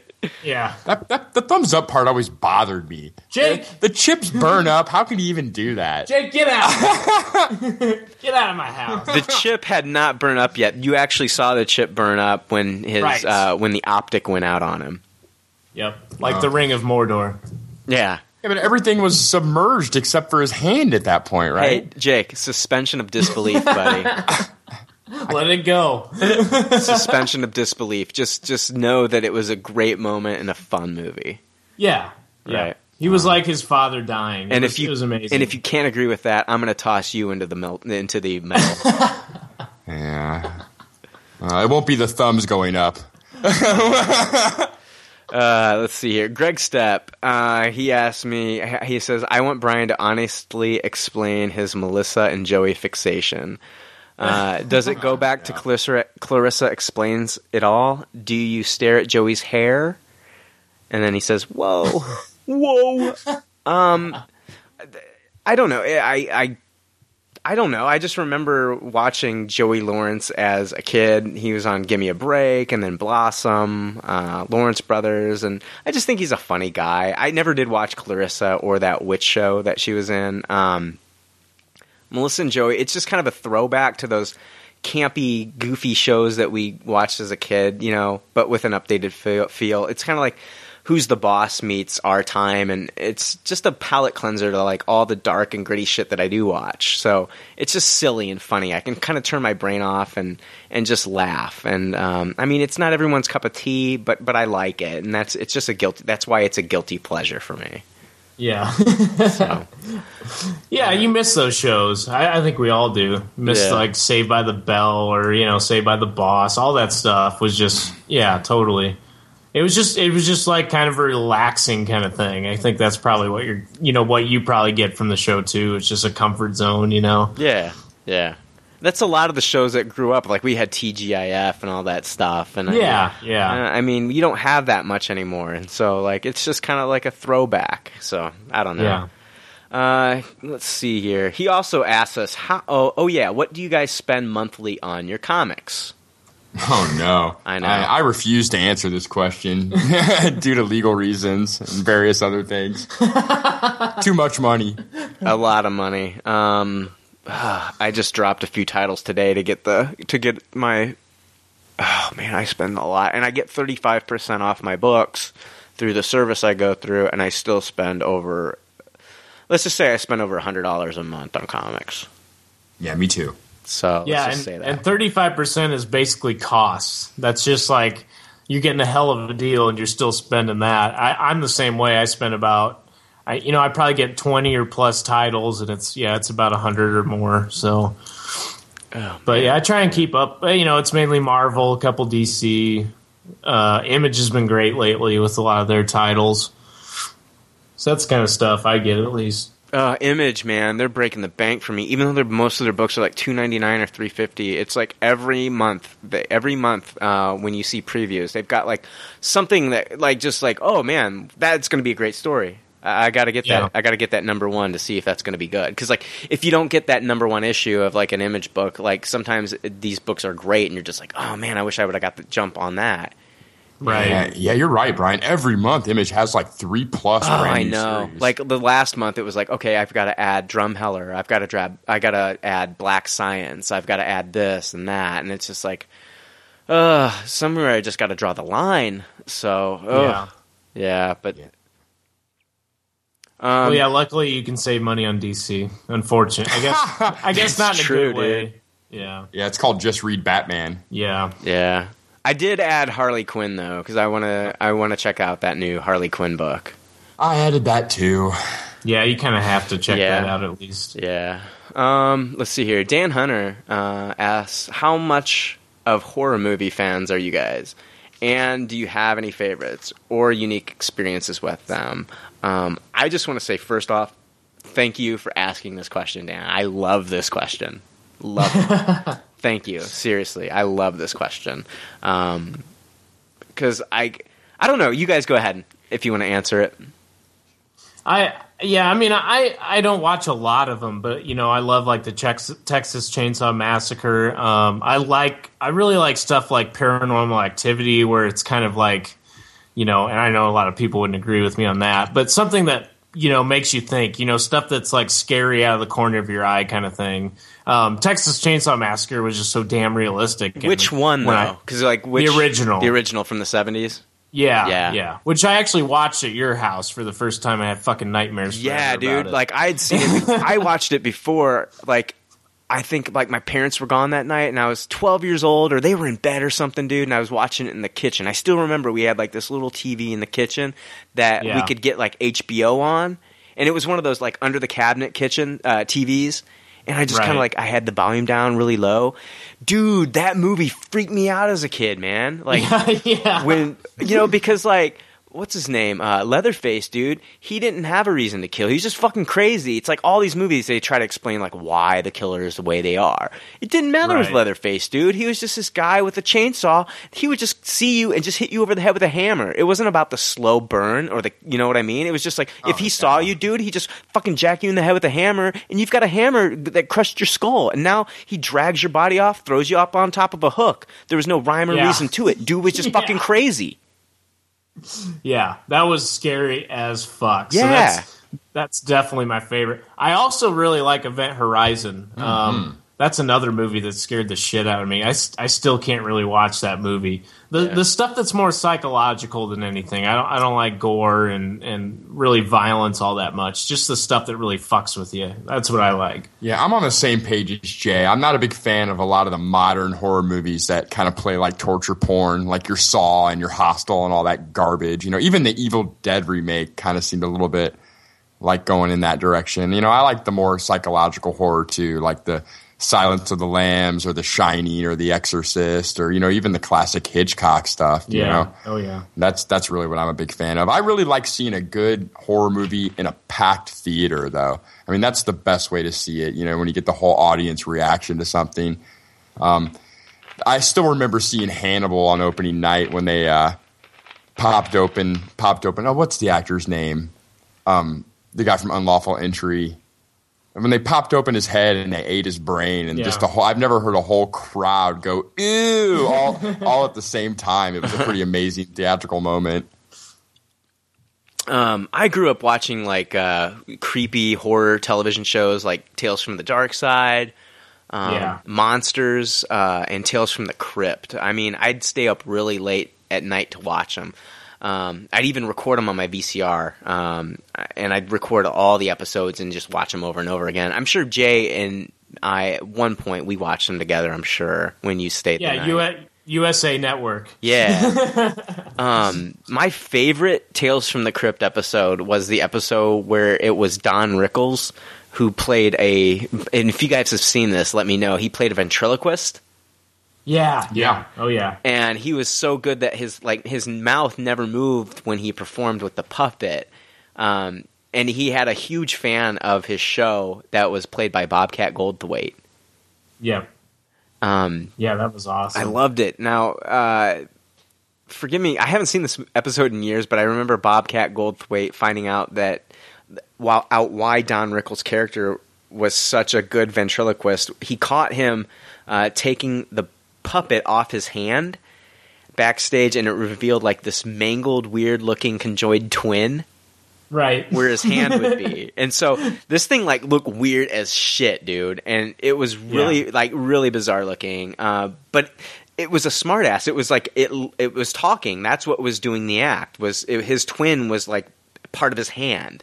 So Right. it was like this little thing it, it was it had a mouth and teeth and eyes and and and it would talk and it had like these little rubber looking hands that just kind of like bounced up and down a little bit and shit. Oh, was- what a twist! yeah. But it was really cool when i was a kid. It was just fun. You know you had don rickles being you know he's a comedian and here he is arguing with his hand Yeah. you know that that was his brother, you know, and uh, it was this deformed little thing on his hand, and and, the twin was actually really bossy and, and abusive to him, and but it held a ton of power because he was what made the act so special, um, Right. you know, and uh, anyway, there's a, a really gory scene where Don Rickles hacks the thing off of off of his arm with a meat cleaver, and then he just bleeds out. And then you know the uh, the little guy is like gonna die, but he like tempts Bobcat Goldthwait, you know, with like all the fame and fortune, you know, blah blah blah, of what a great act they could have together, and he he attaches himself to Bobcat's hands. And it was, and then uh, I uh, did you guys ever watch the Puppet Master series? I was just gonna say that. Oh yeah. Yeah, you and me would always talk about the Puppet Master. I remember Yeah. that being a big, big one for you. Yeah. Yeah. With all the little dolls. Yes. Yeah.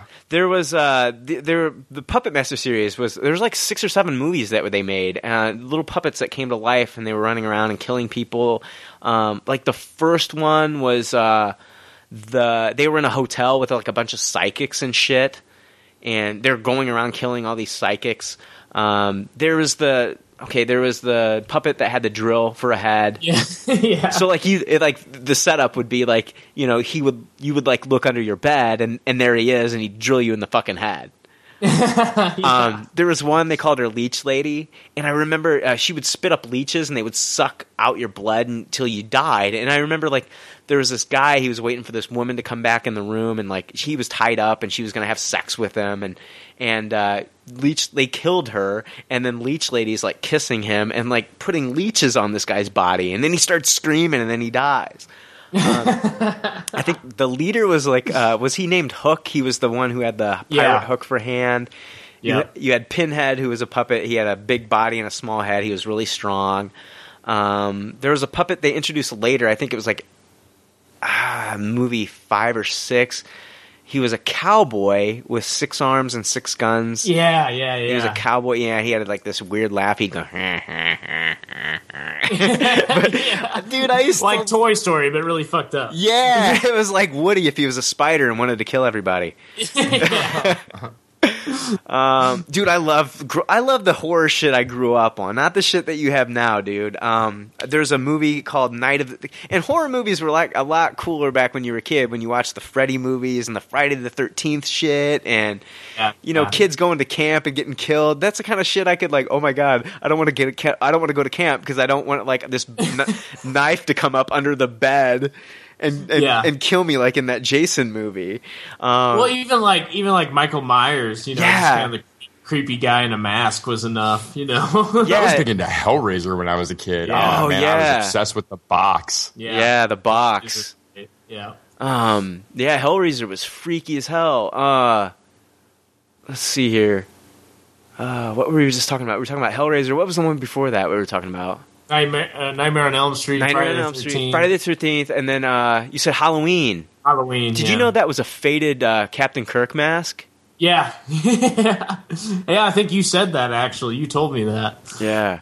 Um, there was this movie that I, I loved. I probably watched it. I've watched it since I've been an adult, but it's like I've never gotten a copy of it. I've always wanted to got, get a copy of it because it's just one of those movies I love. It's called Night of the Demons. Hmm.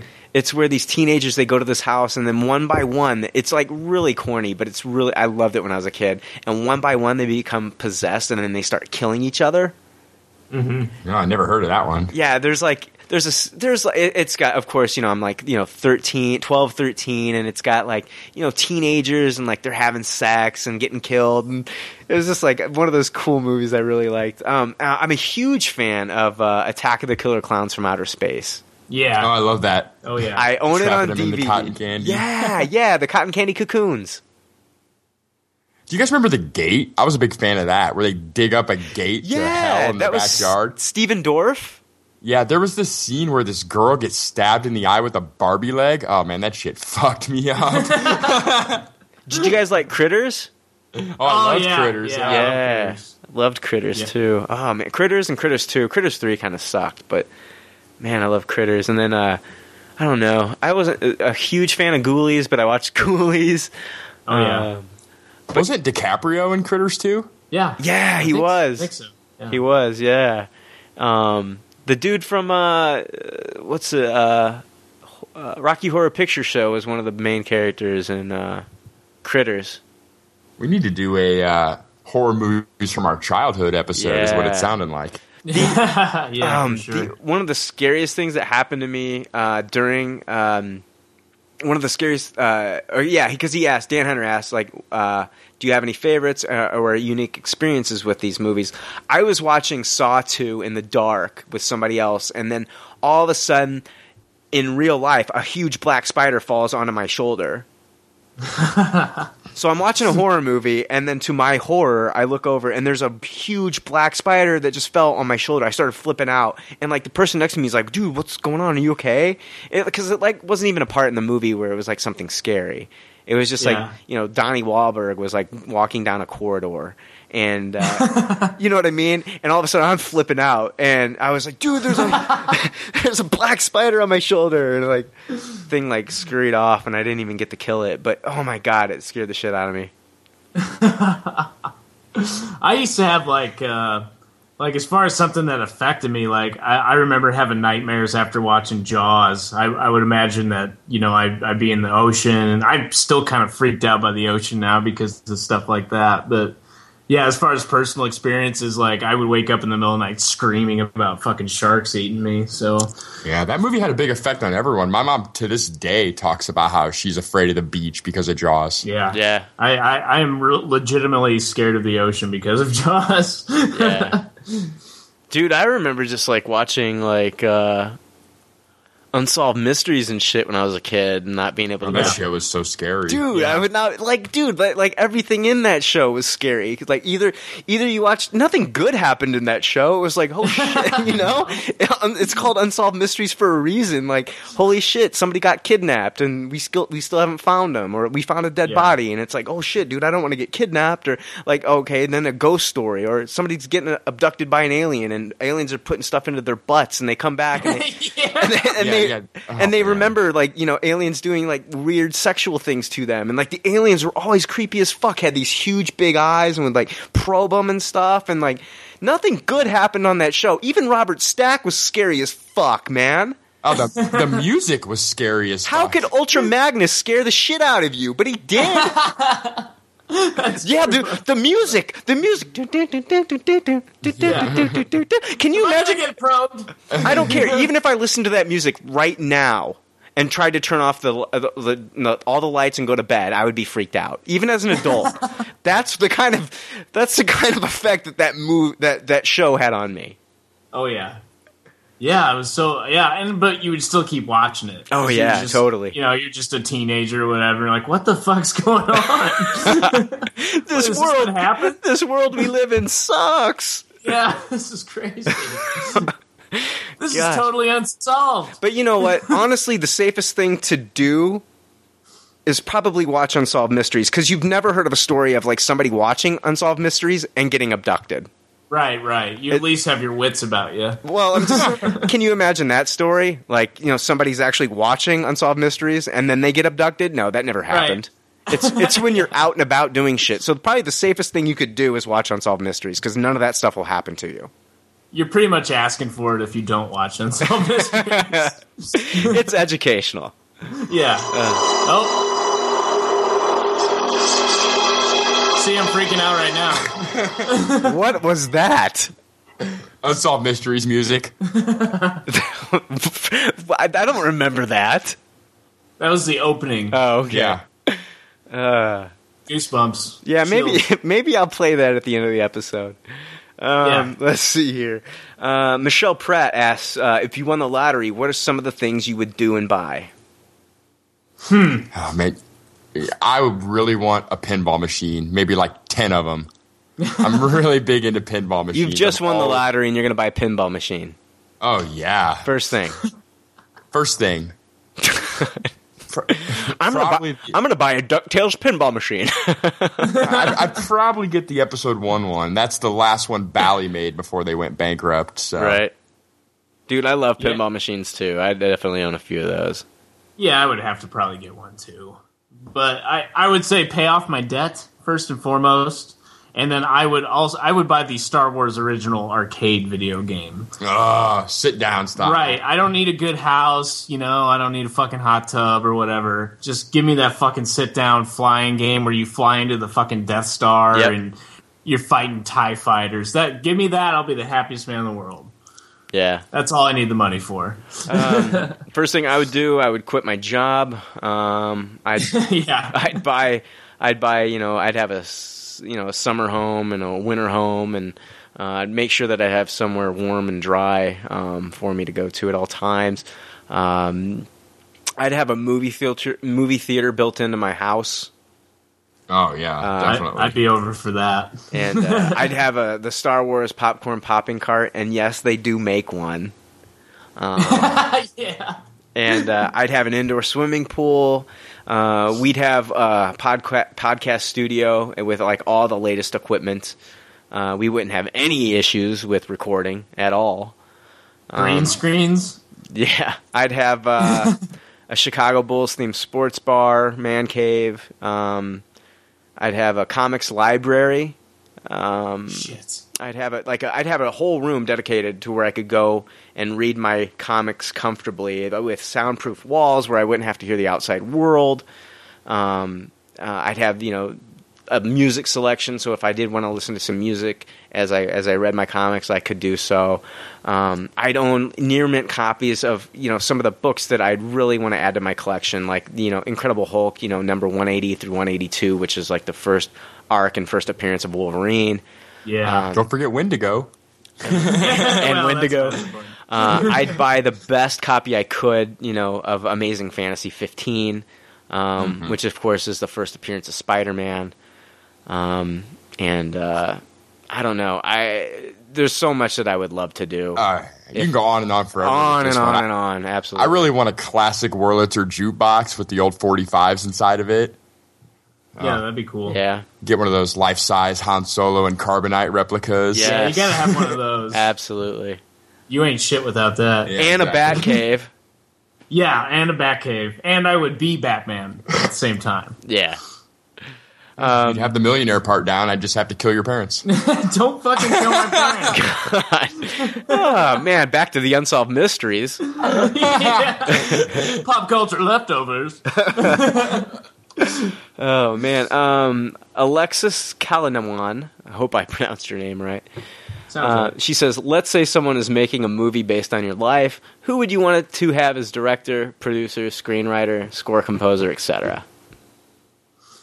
Um, I would say River Phoenix would be my who I'd want to play me. I'm not saying I'm like fucking River Phoenix, but he's just one of my favorite. Like, just you know, he died real young, and he he always had kind of that adolescent spark, you know. And I, I just think he'd be a cool, like, you know, real deep kind of actor. Not that I'm deep, but still. Anyway, I'm hyping myself up, and yeah, River Phoenix. I'd want. Um, uh, the composer, probably George Martin, who did the Beatles uh, records, who produced the Beatles stuff. You know, he was a classically trained musician. And he'd probably write a pretty kick-ass score for my life, which was pretty kick-ass. Um, and then screenwritten by Jeff Lindsay, the guy who wrote the uh, Dexter novels, just because I'm I get fucking dark sometimes. nice. Just to give me that dark edge. Not that I fucking kill anybody, but you know, Right. I, I get dark sometimes. And, Yeah. I really like those novels, you know, way more than this than than the actual TV series. But yeah, that's that's what I would do. Who's directing your movie, Jay? Uh, I didn't. I don't have a director necessarily. I, I you know. I don't know. It would have to be somebody. You know, I, I wouldn't want like George Lucas or Steven Spielberg. You know, maybe the guy that uh, did Donnie Darko, something like that. Gotcha, gotcha. because that was my you know that was an 80s style film too and i remember watching that and being like man you know hearing the 80s songs and everything it just took me back so yeah that's probably who it would be to direct Oh shoot, yeah, this was a hard one for me. I, I would definitely have Sam Raimi direct my movie. Um, John Williams score, he'd do a Damien Lindelof screenplay, and uh, have Spielberg produce the thing. You know, my life's that epic. Zack snyder Yeah, well, Zack Snyder can stay the fuck away from my movie. I'm not knocking any buildings down. Um, for my my life story, I would have Ed Wood do the whole thing. oh shit oh yes, Um, I think he could make a movie so unrecognizable from my actual life without even trying that it would actually make me want to watch a movie of my life. yeah Because Oh, I'm being totally honest here, there are points of my life that I would never want to see again, nor relive, nor remember at all, and let alone see it on film. So I'll have Ed Wood do it, so it's like I'm watching somebody else's life. You'll be like, I never knew I was a cross dresser. Yeah, yeah. yeah. Because Yeah. there are Yeah. things I just do not want to relive in my life, just shit that I've gone through, and Ed Wood would just fuck it up beyond belief, and I would actually have a good time watching my life again. Um, the and I'd have the score done by Danny Elfman. Oh, awesome. So yeah. yeah, but uh, I'd have Ed Wood write, screenwrite, produce everything. So Yeah, that'd be great. uh, let's see here. CC Chandler asks if you could have lunch with any comic book creator and or artist, who would it be? Uh, for me, it's Frank Miller. Um, I the greatest gift I ever got was uh, I don't remember who gave it to me, but I got a leather bound edition of of Frank Miller's The Dark Knight, and um, like I, I never had a Bible before that point, you know. And you get Bibles and it's got like the gold rim on the side. Well, this had like silver fucking lining and everything, and like it just smelled because it was leather. Um, and that's really like that that book impacted me more than anything. Anytime I get in the car, I'd fucking read that, and I I just really want to pick his brain because he was he was like even artistically, I really love his style. And uh, so, as far as like a writer and an artist, it's definitely Frank Miller because he just fucking blew my mind with that. And 300, you know, that was a really good one too. But yeah, definitely, I got that book and I was like, I wanted to put it in a gold case somewhere and not let anyone ever look at it again. I agree. I would I would go with Stan Lee. Um, you know, he's getting up there, but he's still, you know, very very life lively. And I really want to know, you know, what inspired him to make all my favorite characters. You know, there's so many good ones to find out about. You know, Spider Man, Fantastic Four, X Men. You know, just you know where did all those ideas come from, and just really pick his brain about that kind of thing. Yeah, that that was my answer too. I'll give another one since I don't want to give you the same answer. But yeah, Stan Lee because I mean he's the granddad of all comic creators, and he's ninety one, I think now. I mean he's not going to be around much longer. I'm sure. I mean we'd love Yeah. we'd, we'd love for him to be around. You know another another ten years, but uh, you know. Um, you know, but he's always we're always hearing about different health concerns, but uh, that's who I'd want to talk to. I just want to pick his brain, but it, it, not piggybacking off of your answer, I'd have to say Brian K. Vaughan would be my second. Um, Oh yeah, I love his work, anything he's done. You know, Y the Last Man, uh, Pride of Baghdad, and, and of course, most recently with Saga. Um, Yeah. I'd love to just you know talk to him. I would love to have us interview him one day on the show. It would that would blow my mind. Either him or Fiona Staples. Um, her. oh, I would love to interview Brian K. Vaughan, dude. Oh my yeah, god. yeah, Yeah. So, um, yeah, if I, I don't know, I'd probably be really starstruck to interview him. It'd be tough, um, very tough. Uh, same thing with He's just Stan- a master at this point, you yeah, know? yeah, yeah. I think uh, we're going to see a lot of uh, copycats, people trying to emulate what he's doing with Saga. Oh, yeah. Um, you know, and um, he's just tapped into another. He's just tapped into another uh, way to create, to to uh, do world building and, and do and storytelling. That people thought that there were boundaries before, but Brian K. Vaughan's just torn down those walls and said there are no boundaries. It, it- Right. this world can be like our world. It doesn't have to make sense. It, it can. You can just be thrown into a world that I don't have to explain everything. I don't have to explain why people talk this way. They just do. And you know, it's just he's just oh, he just blows my mind. He's one of the few writers that doesn't just try to appeal to ADD people, you know, people with short attention span. He's like, we're going to take our time with this, and trust me, it's going to pay off in the end. And it always does. Like, he doesn't let you down. So. Each issue pays off for me. It's not. He's go ahead. he's like uh, he's almost like taking like the novel approach, like where you would write a novel rather than a comic book. Yeah, he's done great television work too, with just doing the Dome. Yeah. he, wrote about six episodes of Lost during season three that were just fantastic episodes. yeah, I'd love to meet him at a con. Um, love to interview him one day. Brian K. Vaughan. Yeah, I, I, if, it, if it's not Stan Lee, it's definitely BKV. Absolutely. Yeah, that's cool. All right, guys. I think we answered pretty much every question that was out there. I don't know if there anything else that you guys wanted to talk about. I'm glad we brought up Lost on episode 23. Cool. Still relevant. That's one of those shows that I need to pick up. Still have never watched Oh. an episode of Man, that. Brian, I, I cannot wait till you watch that. Yeah, that'll be fun to talk about. Do you guys know that that was I had a uh, TiVo when that came out, and uh, that was one of the shows that I was going to add to my TiVo, and for some reason it didn't record that first episode, so I never picked it up from that point. Oh wow. Uh, Well, it's almost better that you can take it at your own pace. It's one of those shows where you're just going to be like, some days I want to watch like ten of these. You know? yeah. yeah, that was some of the fun though. Was the week to week drag of it all. Yeah. Yep. I uh, oh yeah, I wanted to let you guys know that I am in season three of Doctor Who. Oh, cool. Um, and so I'm on my second. Compa- I'm on my second Doctor, and I'm on my second companion, Martha Jones.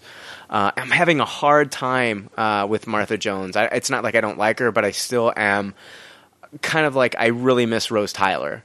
So um, hopefully that'll I'll get over that. But with each episode, I'm just thinking, man, I wish Rose was still there because I really enjoyed Billie Piper as Rose Tyler. So Do they do they have their 50th anniversary coming up? Is that what's happening? Yeah, November, uh. November Yeah. November twenty third. Um, Okay. Yeah, they're gonna have that. Uh, I I can't wait for that. Um, can't wait uh, until they actually have season eight. But I, I I haven't watched an episode maybe in like three or four days. I've been kind of busy with other things, but I'll be watching some more episodes this week. Um, I don't. I, let's see here. I'm trying to remember the last episode that I watched. I think the last one I watched had the face of Boe in it. Again, his third appearance in an episode, and it was a pretty epic episode. I really enjoyed it. Yeah, I can't wait to hop on that. You guys- I, am still waiting for my Netflix to get back up. You need to get on it. It's so fun. And I think uh, Charlotte Calentine, another listener, told me that um, it's uh, all seven seasons are on Hulu Plus now. oh shit. Yeah. Okay. Well, I can watch it on then. Okay. Right. Yeah. That's so awesome. Can, yeah, definitely check it out on Hulu Plus then. So, gosh, it's it's so good. Like, um, I was gonna like knock out all the episodes that I needed to for Arrow, and Mm-hmm. I've only watched two episodes this week on my vacation because I was busy watching Doctor Who and other stuff. So, Yeah. yeah. All right, guys, That's all right. we're pushing like three hours. So, Shit. yeah. Ah, yeah, time to go home and watch the new uh, Once Upon a Time, and Amazing Race, and go to bed. But you know, now that you've got to meet us a little bit, a little more about our personal lives, just know that like our opinions on these things are not like um, you know the end all be all of you know pop culture in this genre or whatever we're talking about. So if you like something or if you think you have a voice, you can start your own podcast. It's really easy. It's kind of like right now podcasting is like the wild wild west of entertainment. I mean, Yep. anybody can do it. I remember Dan Hunter who asked us a question tonight about the horror stuff. He sent me a message like, you know, I'm thinking about doing a podcast. You know, what do I need to do? Blah blah blah blah blah. And I mean, it's really it's. I, I wouldn't say it's like the hardest thing to do. It's actually pretty easy. Just buy a mic and and if if anybody out there wants has a voice and they just want to talk, just get a group of friends together. You don't have to do something like this. You can just talk about whatever. And it's just really cool, like to do this. I'm glad I'm a part of it. I, there's people that I'm talking to on Facebook and uh, that I would never would have talked to before had it not been for the podcast. So it's really fucking cool. But anybody Yeah, can like do it. It's like that dream come true where you wanted your own radio station when you were a kid. That's what podcasting is. Like Yeah, uh, I pu- agree. Pump up the volume with Christian Slater. If you've ever seen Right. that movie. Love that movie. But like anybody, Put and that. yeah, it's a great movie, and like anybody can do what we're doing, and you can say whatever the fuck you want to on these programs. right. There's nobody trying to like say that you can't say this, you can't say that, you can't do this, you can't do that, and it's not regulated to my knowledge. Um, and nobody's making any money off of it except for like if you go through like a server. Uh, Right. But I mean, I love it. I, I I'm having a good time doing it. Um, so yeah, keep that in mind. I mean, if if you don't like what we're saying on the show and you're just like, man, these guys are jackasses, and I don't agree with them, well, start your own podcast, and then you can find Yeah. out that there's a lot of people out there that won't agree with you either. yeah, yeah, then we can call you jackasses and not agree with Right. you. yeah, I've already had some people, uh, you know, not agree with some of the stuff that I've said on the podcast, and it's like, listen, I I get told all the time at work what I can or can't do. I get told by the government what I can or can't do. I've gotten Right. told by my ex-wife and ex-girlfriends what I can and can't do. I don't need it from people that listen to this show. We're just Right. going to say and we're going to feel how we feel. And you're not going to be able to regulate that. You may not agree Right. with it, and you may not even like what I'm saying right now. but this is my only form of freedom, and you guys feel the same way. And we have put restrictions on some of the things that we've said, and I'm I'm gonna kind of try to lift that a little bit. We just need to be ourselves and say what we need to say, and and feel the way we need to feel. Um, you know, and because we're real people, and uh, you know, sometimes people like listeners can say things that maybe hurt our feelings, like.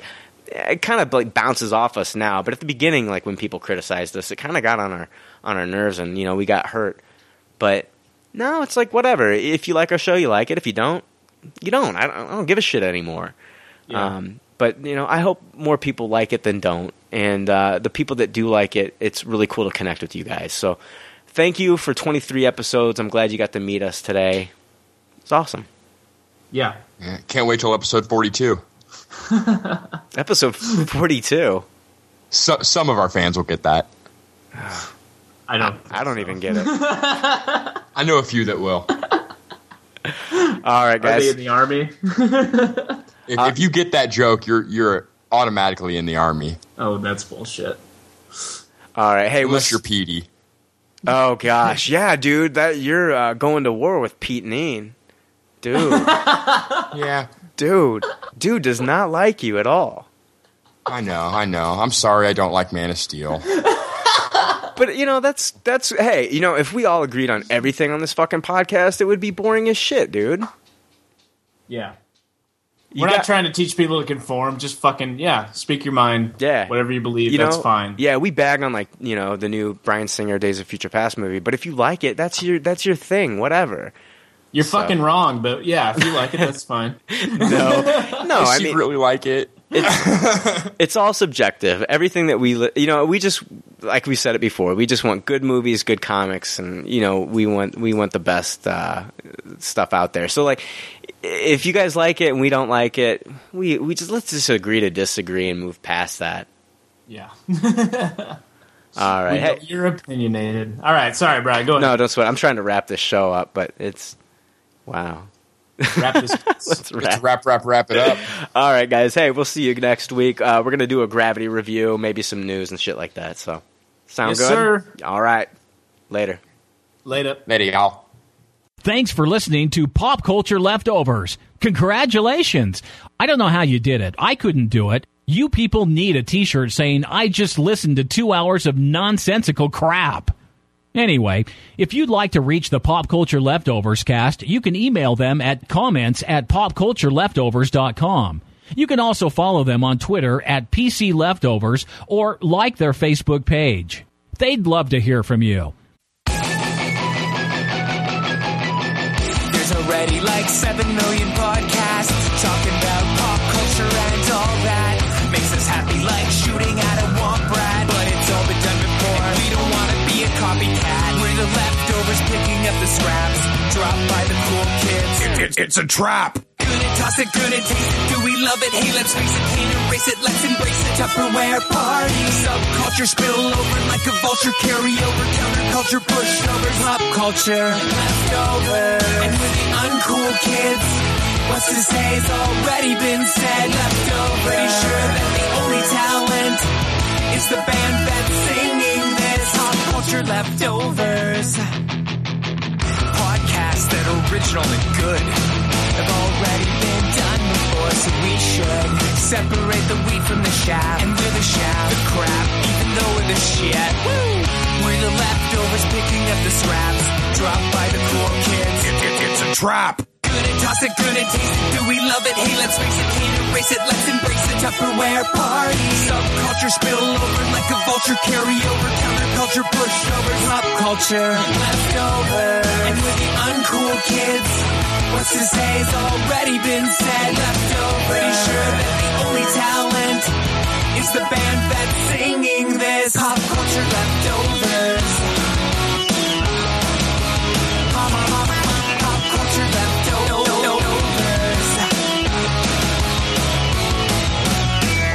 toss it, gonna taste it. Do we love it? Hey, let's face it, can't erase it. Let's embrace it. Tupperware party. Subculture spill over like a vulture. Carry over counterculture, pushovers, pop culture, leftovers. And we're the uncool kids.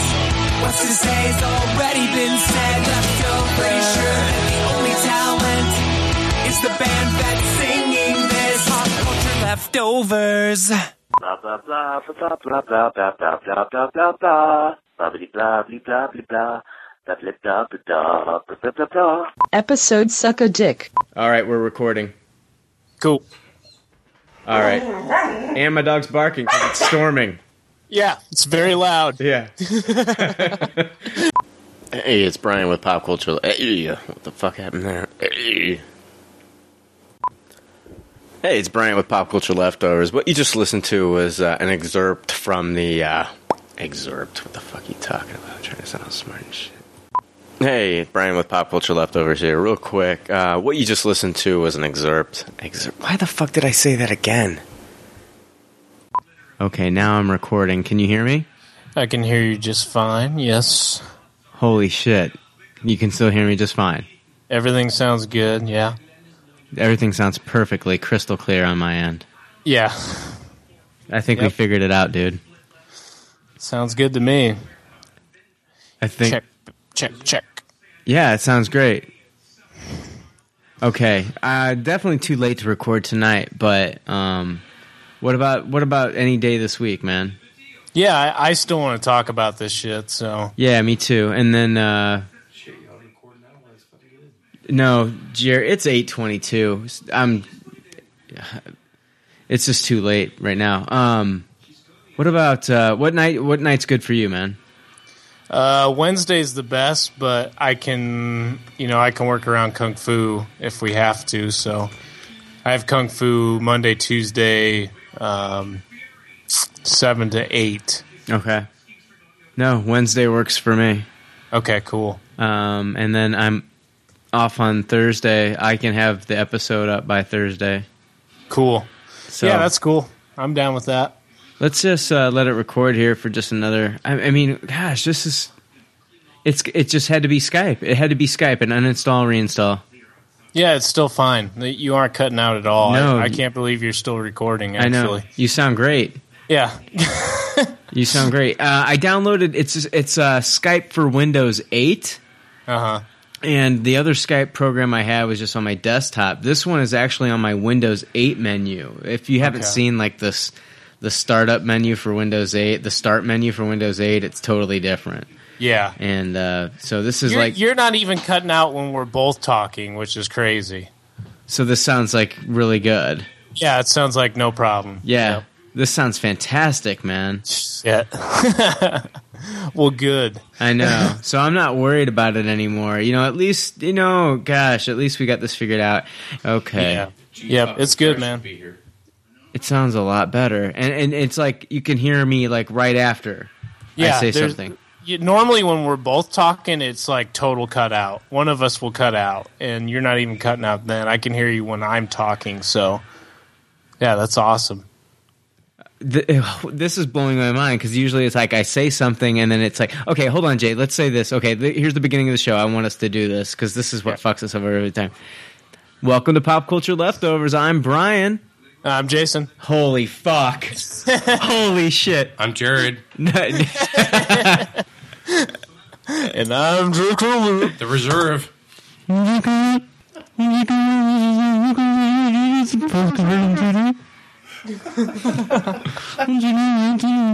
Yeah, dude, it never sounds this good. Never. yeah, it just had it. It's it's. Uh, I had to uninstall, reinstall Skype, Oh, thank God. and I downloaded a new version of Skype, Skype for Windows 8, and this sounds perfect. Fantastic. It's just. Fucking- I know, dude. You would not believe all the shit I did. Like, I spent like I didn't do any notes today. Like, I was just like uninstalling shit and Yeah. fucking. Uh, I, I I downloaded AVG software and I was like defragging and all this shit and like none of that worked. It was Scott told me he said it's either networking or Skype. yeah. He It's be- was it's gotta be well. Why didn't you tell me Skype? Skype, Skype was Skype. I mean, I didn't. you, you said, "Well, it's either your network or Skype," and uh, I just happened to bring I just happened to bring up Skype Well, right fuck, now. I didn't think about that either. I mean, Yeah, I it did- sounds I simple, know. but I know it's just like I didn't think like like I don't know, just bizarre. that's awesome, though. But yeah, so uh, we'll record Wednesday night. I'll make an announcement like on Facebook or something that the episode will be up Wednesday or something Cool, or cool. Thursday. I can't wait to talk about this movie. So I know. awesome. I know. So yeah, at least we both know we. Dude, there's no way I knew you're gonna hate this movie. Yeah, if anyone hates it, they're fucking retarded. This is like the best movie I've seen all year. Oh, whew, I Huh? want to see it again. I, I, hopefully, I can see it again before Wednesday Yeah. because I really want to take it all in again. Yeah, I mean, oh my god, mind blowing. I, you know, like when I saw the trailer on TV, um, I was just thinking, man, Jay, Jay would like this, yeah, and so I'm glad it was one of those movies that I chose because I was literally like jaw dropped, like the Yeah. whole movie. I was like, "This is so good! What the fuck?" I know it's like the surprise movie of the year. Uh, I, I I know it took Friday night with uh, I think seven million. yeah. oh, it's Um, doing really well. Yeah, and uh, wow, wow, what a good movie, Yeah, fuck. cop. Huh? What a shitty cop.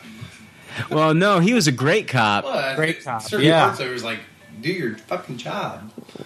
no, he was Hugh awesome. No, uh, th- th- there's a time where like I thought that he was being. I looked at Jared one time in the whole movie and I said, "God, he's what a shitty detective." Because like she, he wasn't putting two and two together Right, with like right. with Hugh Jackman and and kidnapping that kid or the the the yeah the Alex.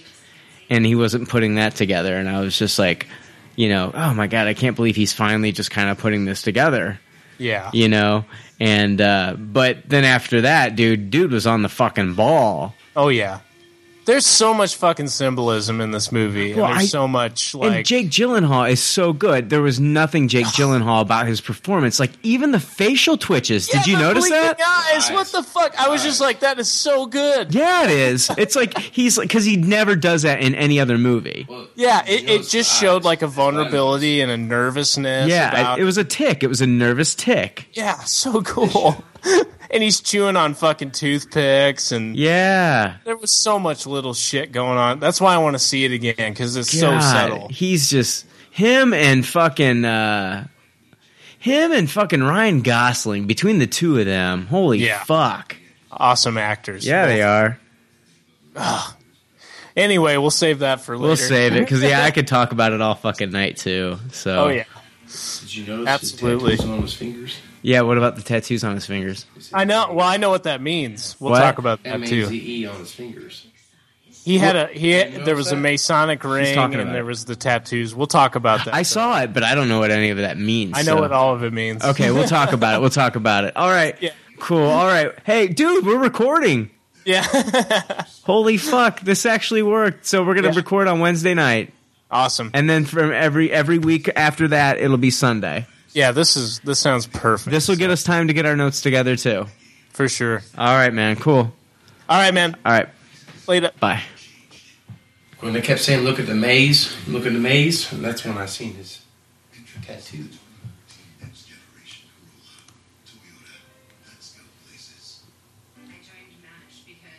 Sorry. Give me one second.